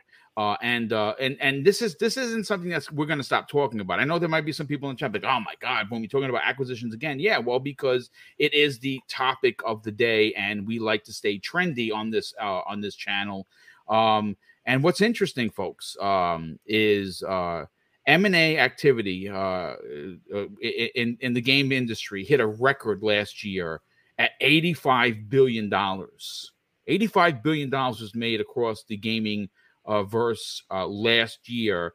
And what's interesting is that for 2022, it has been forecasted that they're going to reach $150 billion. That is almost double. And obviously, when you look at Microsoft's big acquisition with Activision Blizzard and Take-Two buying out Zynga, which no one really talked about, like that's a big move for Take-Two, and that's why Take-Two was not on the table. Move them off. EA and Take-Two, I know that we would have never thought of Activision, but Take-Two literally just bought Zynga, the biggest mobile developer outside of King. So they're not selling anytime soon. EA, I don't think they're going to sell. They're really just making too much money. But obviously, we have this story that Ubisoft will entertain potential offers. Now, there is a lot going on at that company. They have well over 20,000 employees across the world. They're more in the European regions than they are here in the U.S., but they have more. If you wanted to know the size and scale of Ubisoft as a company, they have more employees than Microsoft, Game Studios, Bethesda, and now Activision Blizzard combined. Think about that for a second. Activision Blizzard, Bethesda, and Microsoft Game Studios. This one company has more employees than they do combined, all three. So that's if whoever's going to buy them is going to be undertaking a ridiculous amount of people. Unfortunately, something this big would cause massive layoffs. And I don't know if this would even get approved especially by the European boards. To see that many people out of work would be terrible. But again, it's a conversation that we're going to have for the next few minutes before we get on out of here and you folks start your Fridays off on the right foot. Hopefully you enjoyed today's program so far. If you did, folks, definitely hit the like button. And real quick, I do a little self-promotion. Yesterday, I dropped my video review of the X screen for the Xbox Series S, and I hope you enjoyed it. It's 11 and a half minutes, folks, but it took me 2 days. That's right. 8 hours yesterday to edit the video and 8 hours the day before to record all the footage. What a pain in the ass. Boom. This is why I don't do a lot of videos, folks. You have better gloves than Larry Herb. I do have better gloves than Larry Herb. That's right. I don't have them here. They're over there. I should have wore them for the show. I actually have my Master Chief gauntlets like a big old nerd, and I thought it would be fun to drop them into the video. And a lot of people did actually dig that. But Crispy, let's get to you. Ubisoft has an immense IP lineup. I mean, you say what you want about Watch Dogs. I happen to really like that IP. Watch Dogs 2, absolutely favorite. I love Far Cry. I love Assassin's Creed. I'm not a big Rainbow Six fan, current Rainbow Six. I'm an OG. I like Rainbow Six Vegas. I would love to see them bring that back.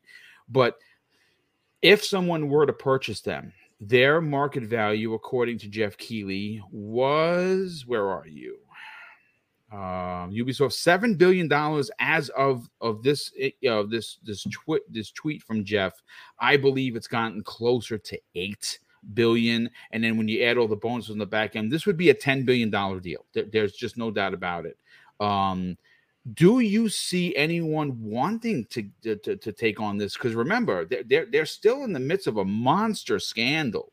You know what I'm saying? We keep hearing on a weekly basis, it's been 200 days since we, did our foot in the ground kind of a thing. And I feel bad for those employees because there's been no change to anything at Ubisoft, which I don't understand how the EU hasn't gotten involved. But who do you think is the one to step up and maybe buy Ubisoft? After, the smartest person in the room when it comes to this Hoeg Law talked, I was like, yeah, well, the one thing he said was hostile takeover. Yes. I wanted to ask him, but obviously, the conversation was great, and we didn't have a chance to ask him. I wanted to ask him, did he mean about, buying shares? So, it's almost like whoever Tencent, invested 20% or something. So they took 20% of the market cap and they put the money in. So that's what I'm assuming he's talking about. Yeah, that would be a takeover. That would be a yeah. So owning more shares, they would end up taking over. So putting, and then all of a sudden you get to put a board member in there or something like that. So then you get to have the conversation about how we're going to go about this. So this is where I was like, you should have seen me in the DMs. I was being wild, but I was just throwing it out there for everybody, in our private DM that, they could, if Microsoft wanted to, be invested, leave them independent, an independent publisher, but be invested in them. And then they can go and say, well, you got to put your stuff on Game Pass, and that's all we want from you.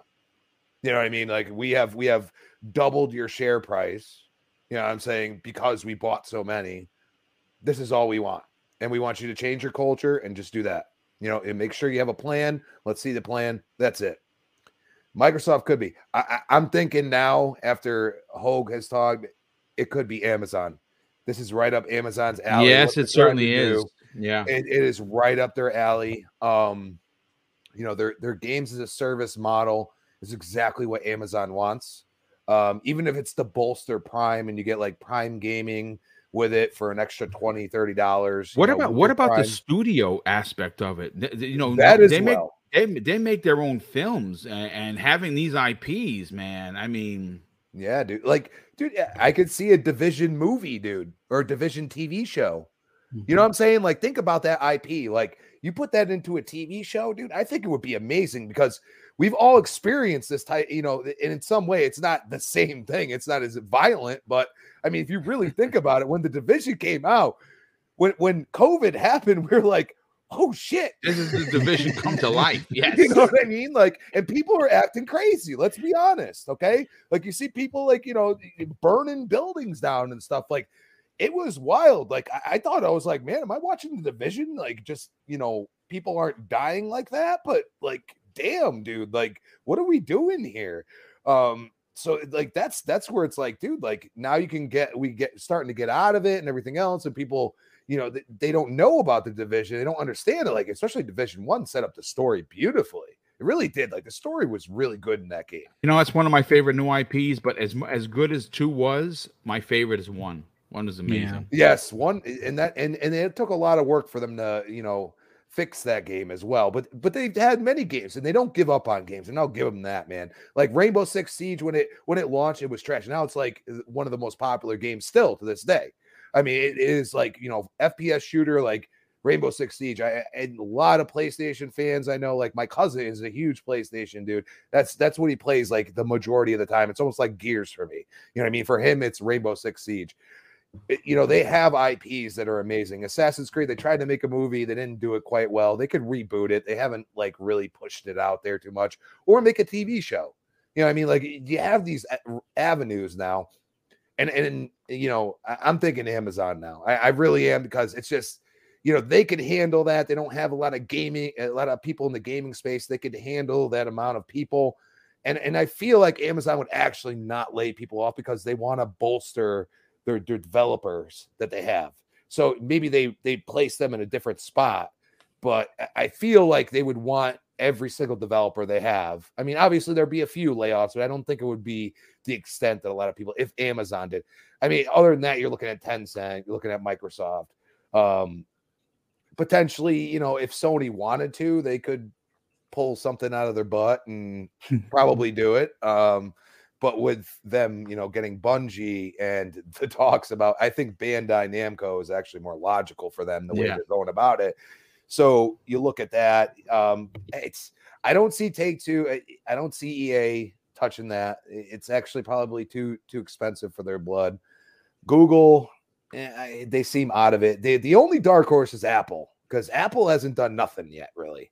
And they're supposedly making a console. Remember, again, we don't know if it's an Apple TV Plus kind of a thing, but we know that they have a gaming division. But quietly, they make the most money on their gaming division, believe it or not, because of all the games, for mobile. But I could see Apple dropping their hat in, especially that's if they my dark horse. So it would be Amazon, and then Apple is kind of like that shady MF that will walk in there and be like, nah, you're mine. Get over here. Well, you didn't hear it, but they're going to shadow drop it when they release the car. Part of the car. I love it. That's great. Wow. I mean, listen, I think you're onto something for sure. Let's get Dredd Poulin on the conversation. Dredd, thoughts and opinions on the Ubisoft situation.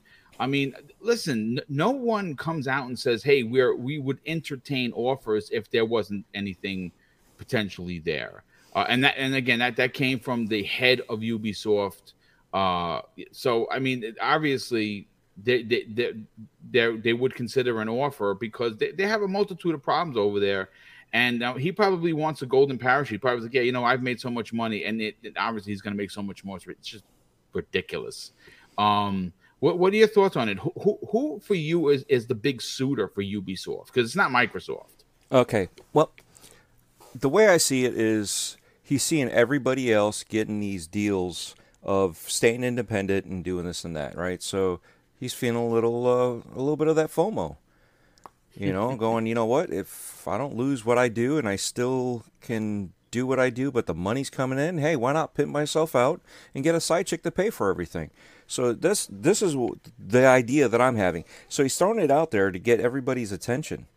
Now, before, let's say, what was it, 2-3 months ago, well, longer than that, it's been dead for a while, but before Stadia was canceled and farmed out to or sold out to whoever would be willing to utilize that tech, I would say that they would have gone with Google and Stadia, you know, because they had a great partnership. They were doing stuff with Stadia that nobody else was doing in the rest of the game market.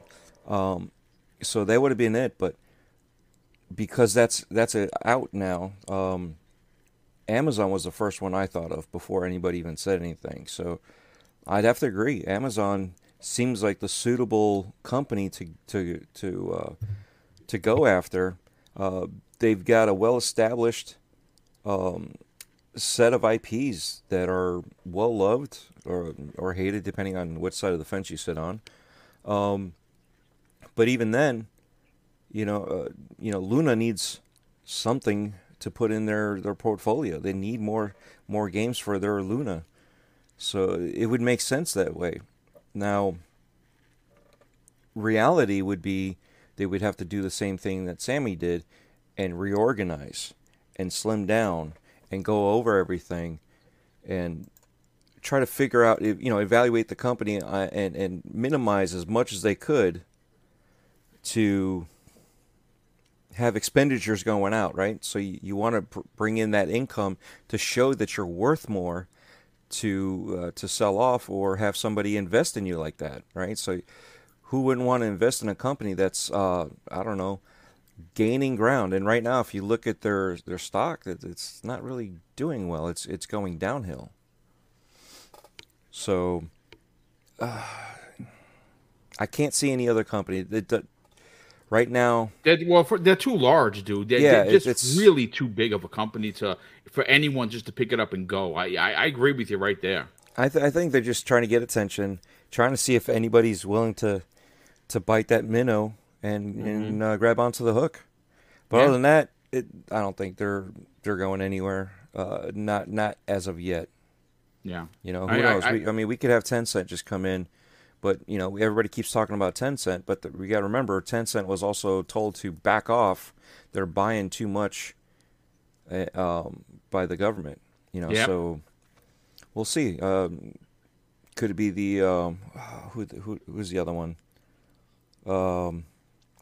Fuzzy, I know you know who it is. Well, Nexon or no. Or Embracer. Embracer, yes, the Embracer group. Yeah, well, Embracer, so they have a lot. They have well over 80 developers so far. I think it's closer to 90 to be. I think it's like 87 or something like that. Yeah, they're up there. So they could have the potential, but I don't. And this is why I see Amazon having more, because they have more to gain than anybody else because of their Luna. That's kind of a well. I mean, you're right. You're actually onto something because it is a two-sided coin. Besides the Luna situation, which they need content for, that's a fact. Again, not an opinion or a suggestion. They need to add content to that. They also have a film aspect of Amazon because of Prime, and you can turn around and snag all of these god tier IPs to be able to put under the umbrella of, hey, we have a this series coming out, or that series coming out. It would be pretty big. It could be, and then they already had, we're going to go back into the toy marketing. Yep. So same scenario there. There's plenty of potential. I mean, did we forget that Master Chief and not the ripoff Legos? Roblox? Yeah, no, not the Roblox, the Kinetics. Mega Bloks. There you go. Mega Bloks, yeah. So they've had that out there. I bought the Infinite Master Chief so I can get some card. I was curious on it, but I got a little action figure. I mean, so it's not just collectibles, it's other things. So, and they've got a huge library of stuff that they've put out for collectibles. Could you imagine? More Assassin's Creed. I think there is Assassin's Creed action figures, if I recall. I think NECA makes them for the movies, though, right? It came out for the movies. Yeah, but yet again, NECA is the one that does the Assassin's Creed. So yet again, we're back to a little bit of everything. And how many times have we said it? Diversify your portfolio. No matter where you're at, no matter what you're doing, diversify your portfolio. This is another one of those stances. Indeed, I absolutely agree with you. So, Fuzzy, close it out, man. Well, give us your opinion on this. Are Dreadpool and Crispy onto something here? Could we see Apple jump in at the last minute? Could Amazon? Because those seem like to be the biggest ones that would gain the most. Yeah. From this purchase. No, I definitely think that they're onto something, and me just being a huge Division fan and Ghost Recon, more so Wildlands than Breakpoint. Yeah, Breakpoint was terrible. Wildlands was amazing. I would love for Xbox to be able to swoop in and save them, type of thing. Correct their culture that they've been having issues with throughout the past 10 plus years. But for me, just taking a step back, even though it would be a tight cost because their stocks have dropped a bit, they would probably be happy with a 10 to 12 million or 10 to 12 billion, I should say, buyout kind of thing, considering they're roughly somewhere in like the 7 billion range right now. Because their stocks seem to keep on going down, and they're trying to pump them back up with, reintroducing Frontline and X Defiant again. But I just get this weird feeling that Sony might be the company for them. Like we just heard not too long ago that Sony's looking to do 10 games as a service. Now they already have a handful of them already in the pipeline. If you look at MLB, the show, that can be considered a games as a service type of thing. Yes. Same thing with Gran Turismo. And if we ever get Factions, I mean, it's 2 years that they've been saying, oh, we'll tell you more when we have more. And 2 years later, still nothing. Factions for The Last of Us will probably be another one. But if you just look at their most recent moves for or Ubisoft's most recent moves for Assassin's Creed, they're trying to make that a more like MMO games as a service type of deal. And you already have The Division. Breakpoint was trying to be a games as a service, and it didn't quite work out. But if you already have Bungie in the fold with PlayStation, I think they can kind of help each other in that regard.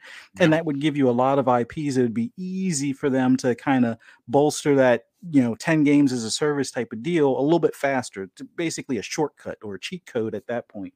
But I think the big thing now is, like Crispy Bond was saying, having a Division movie would be huge, and they talked about it for a while with Jake Gyllenhaal and a few others, and it died down, and I don't know where that was supposed to be coming from. Netflix. Yeah, I mean, the biggest thing that was funny before the Division 1 first came out, you had like these fan made shorts that were like 8 or 10 minutes long. They were awesome, and it was on a low budget, but I mean, for something that's like before the game comes out, and they have like their own spin on like, you know, four different encounters or you know, SHD agents being activated. That was an awesome short flick. That was pretty good. I mean, they even had all the gadgets too. Yeah. So if Sony, with what they're looking to do with you know, Bungie and Destiny, and make that into a movie or a series or something like that, I think this seems more appealing to Sony because they don't really have a lot of these kind of, and they're not really Western RPGs when you look at Assassin's Creed, but that's kind of the direction that they're trying to go. Kind of, it would make it easier for them to kind of situate that in their, you know, current catalog. Plus, considering how successful Ghost of Tsushima was, it did a better Assassin's Creed than Assassin's Creed to some people. I mean, myself, I should say. It would help them, you know, dude. Yeah, it would definitely help their current, you know, what I would say, it's not really a cookie cutter open world setup, but it definitely could use some freshening, and some of the stuff that we saw in you know, Ghost of Tsushima being applied to those would definitely be a step in the right direction, and might bring Ubisoft back to selling 10, 12, 20 million copies of their games, mm-hmm. as opposed to now where it's like, oh, people complain about Far Cry being Far Cry when you know what the game is. It's still the same fun that can be had. It's just a matter of, oh, now people want to pick at it because its formula hasn't really, you know, varied. Same thing kind of like with Watch Dogs. It would fit, I think. Not that I want it to fit. I would much rather have Division and some of those, like, you know, third person and even first person shooters over at Xbox. But, you know, Sony's looking to be more like Xbox in that games as a service type of aspect. This would, you know, fill all the, I joked in our DMs. It was like, this would, you know, fill all the holes that they have right now. So I could see it. Will they have to possibly, you know, squeeze more money out of other divisions and stuff like that to be able to swing this deal? I think so. I mean, $7 billion, while they have about $12 billion to spend, it's going to be cutting it close. Unfortunately, there probably will be layoffs considering they got 20,000 employees over at Ubisoft. And some of that is duplication and you know, just I won't say wandering devs, but it seems like dev teams that are in, like, you know, development hell to some extent. Like, we're finally hearing more about Skull and Bones. We're finally hearing more about Between Good and Evil or Beyond Good and Evil. So it's like there's definitely some trimming of the fat that can be done with that company. Not that I want to see anyone lose their jobs, but it's kind of the things that Ubisoft isn't willing to do themselves. Somebody like Sony will be able to kind of, you know, freshen things up. I mean, we've seen them pretty much close other studios or fire executives pretty easily or pretty quietly without much, you know, fanfare. I could totally see them trying to right the ship for Ubisoft and reaping all the benefits from it. Well, it's going to be interesting for the remainder of the year. Obviously, we are only halfway done with February, which seems like it started yesterday, and we're already talking about the end of the month. But listen, folks, thank you so much. We had over 450 people here today. That is pretty freaking awesome. If you enjoyed today's commentary from any of us, including, of course, Hoeg Law, give us a like, man. Let's get this algorithm going in Double Barrel Gaming's favor, because obviously there was a story that dropped that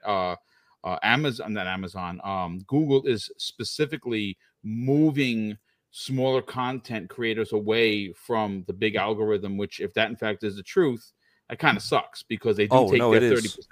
It is. I gained 10 followers, and the next day I lost all 10, but they all still followed me. Oh, wow, so it is definitely 100% true. They are, and I didn't think I'd be affected.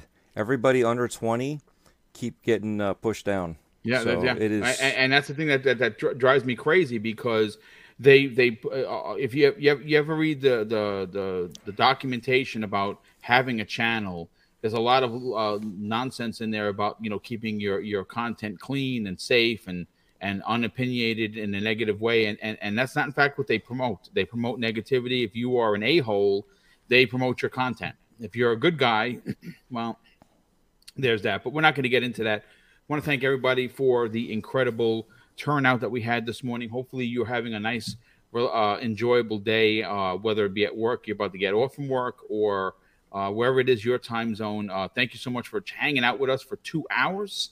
Definitely appreciate that. I want to say a big thank you to all the super chats that have come in. There's been a lot of them today, and I think I might have missed one. Let me just go back into here. Dreadpool keeps me honest, thankfully.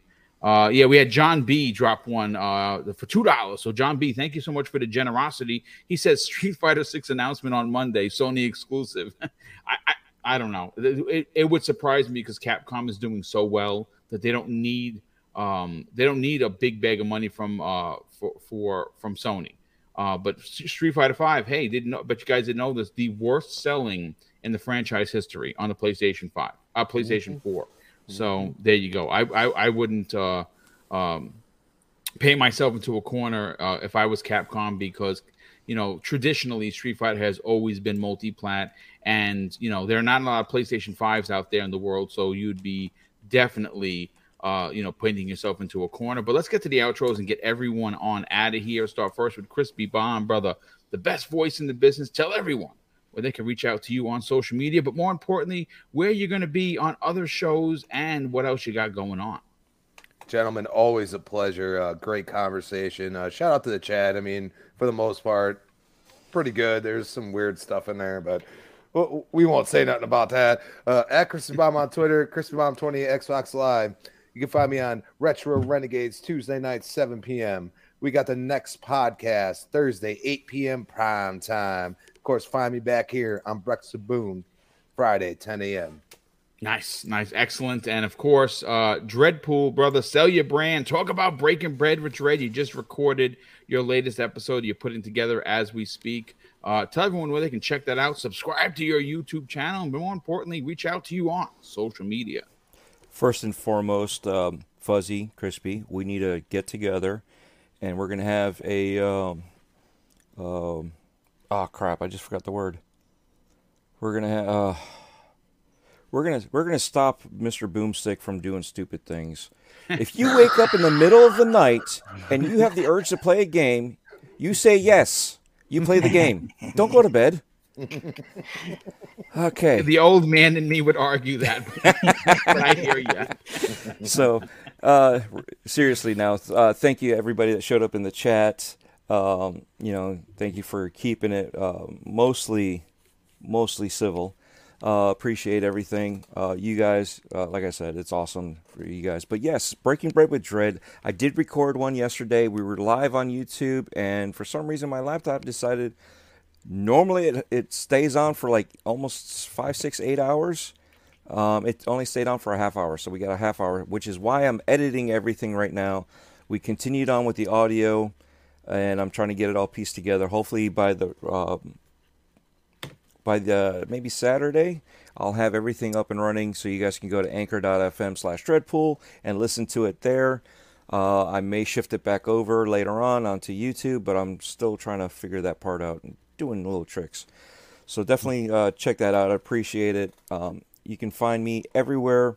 Just look up linktree.com/dreadpool, all letters, all caps, and it will have all the links to YouTube, Twitter, Anchor, everything.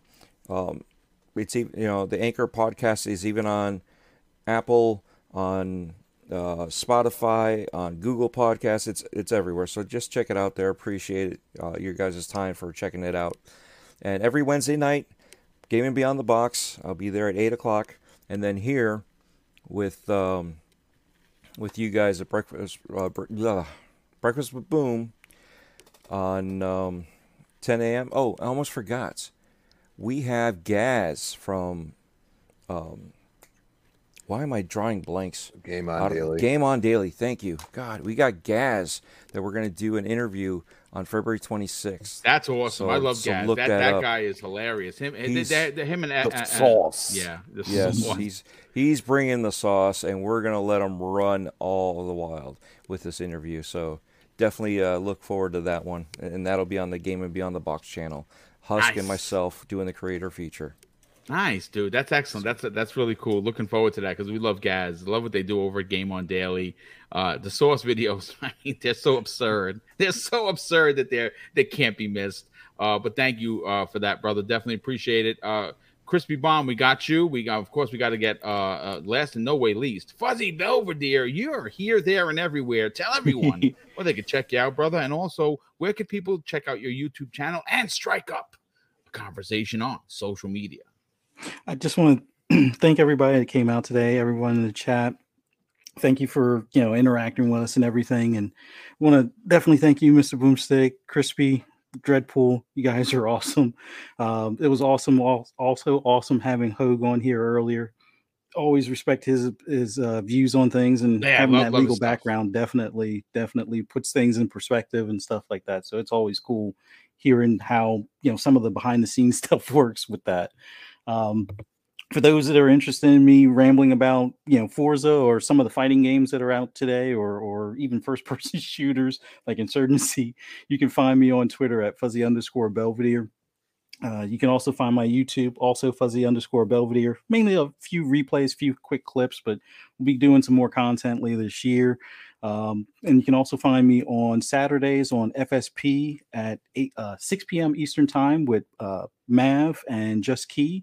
And then later that evening on the Shop Podcast with PTK Blam and Pong Soul. And on Mondays, I do Tidbits with Mav, where we usually try to go over like the, you know, weekly game releases. And man, this month has been pretty much stacked, and it's going to continue to be stacked with stuff throughout. So, man, awesome time. Gaming is, you know, my favorite hobby, so, and I'm pretty sure it's your guys' favorite hobby as well. But so glad to be here, and look forward to next Friday morning with you guys. Thank you.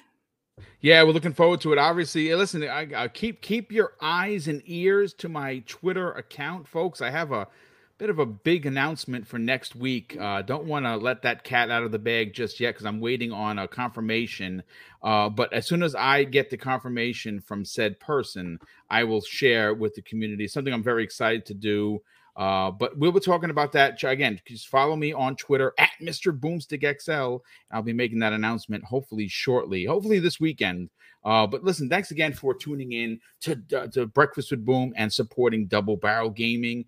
We hit 10,000. We are now creeping. We're getting closer to that 10.3. If you're new to the channel and you enjoyed the conversation, consider subscribing to the channel. Of course, before you get out of here, hit the like button. But of course, I'm going to close out the show with something that's important to me. Hopefully one day, folks, will be important to you. And that's something that my pop taught us when we were kids. And he said, son, treat others how you want to be treated. And also, it doesn't cost anything to be nice. You live by those rules, and I can guarantee you're going to have an awesome day. So take care, everyone. Have a great weekend, and we'll see you on the next podcast.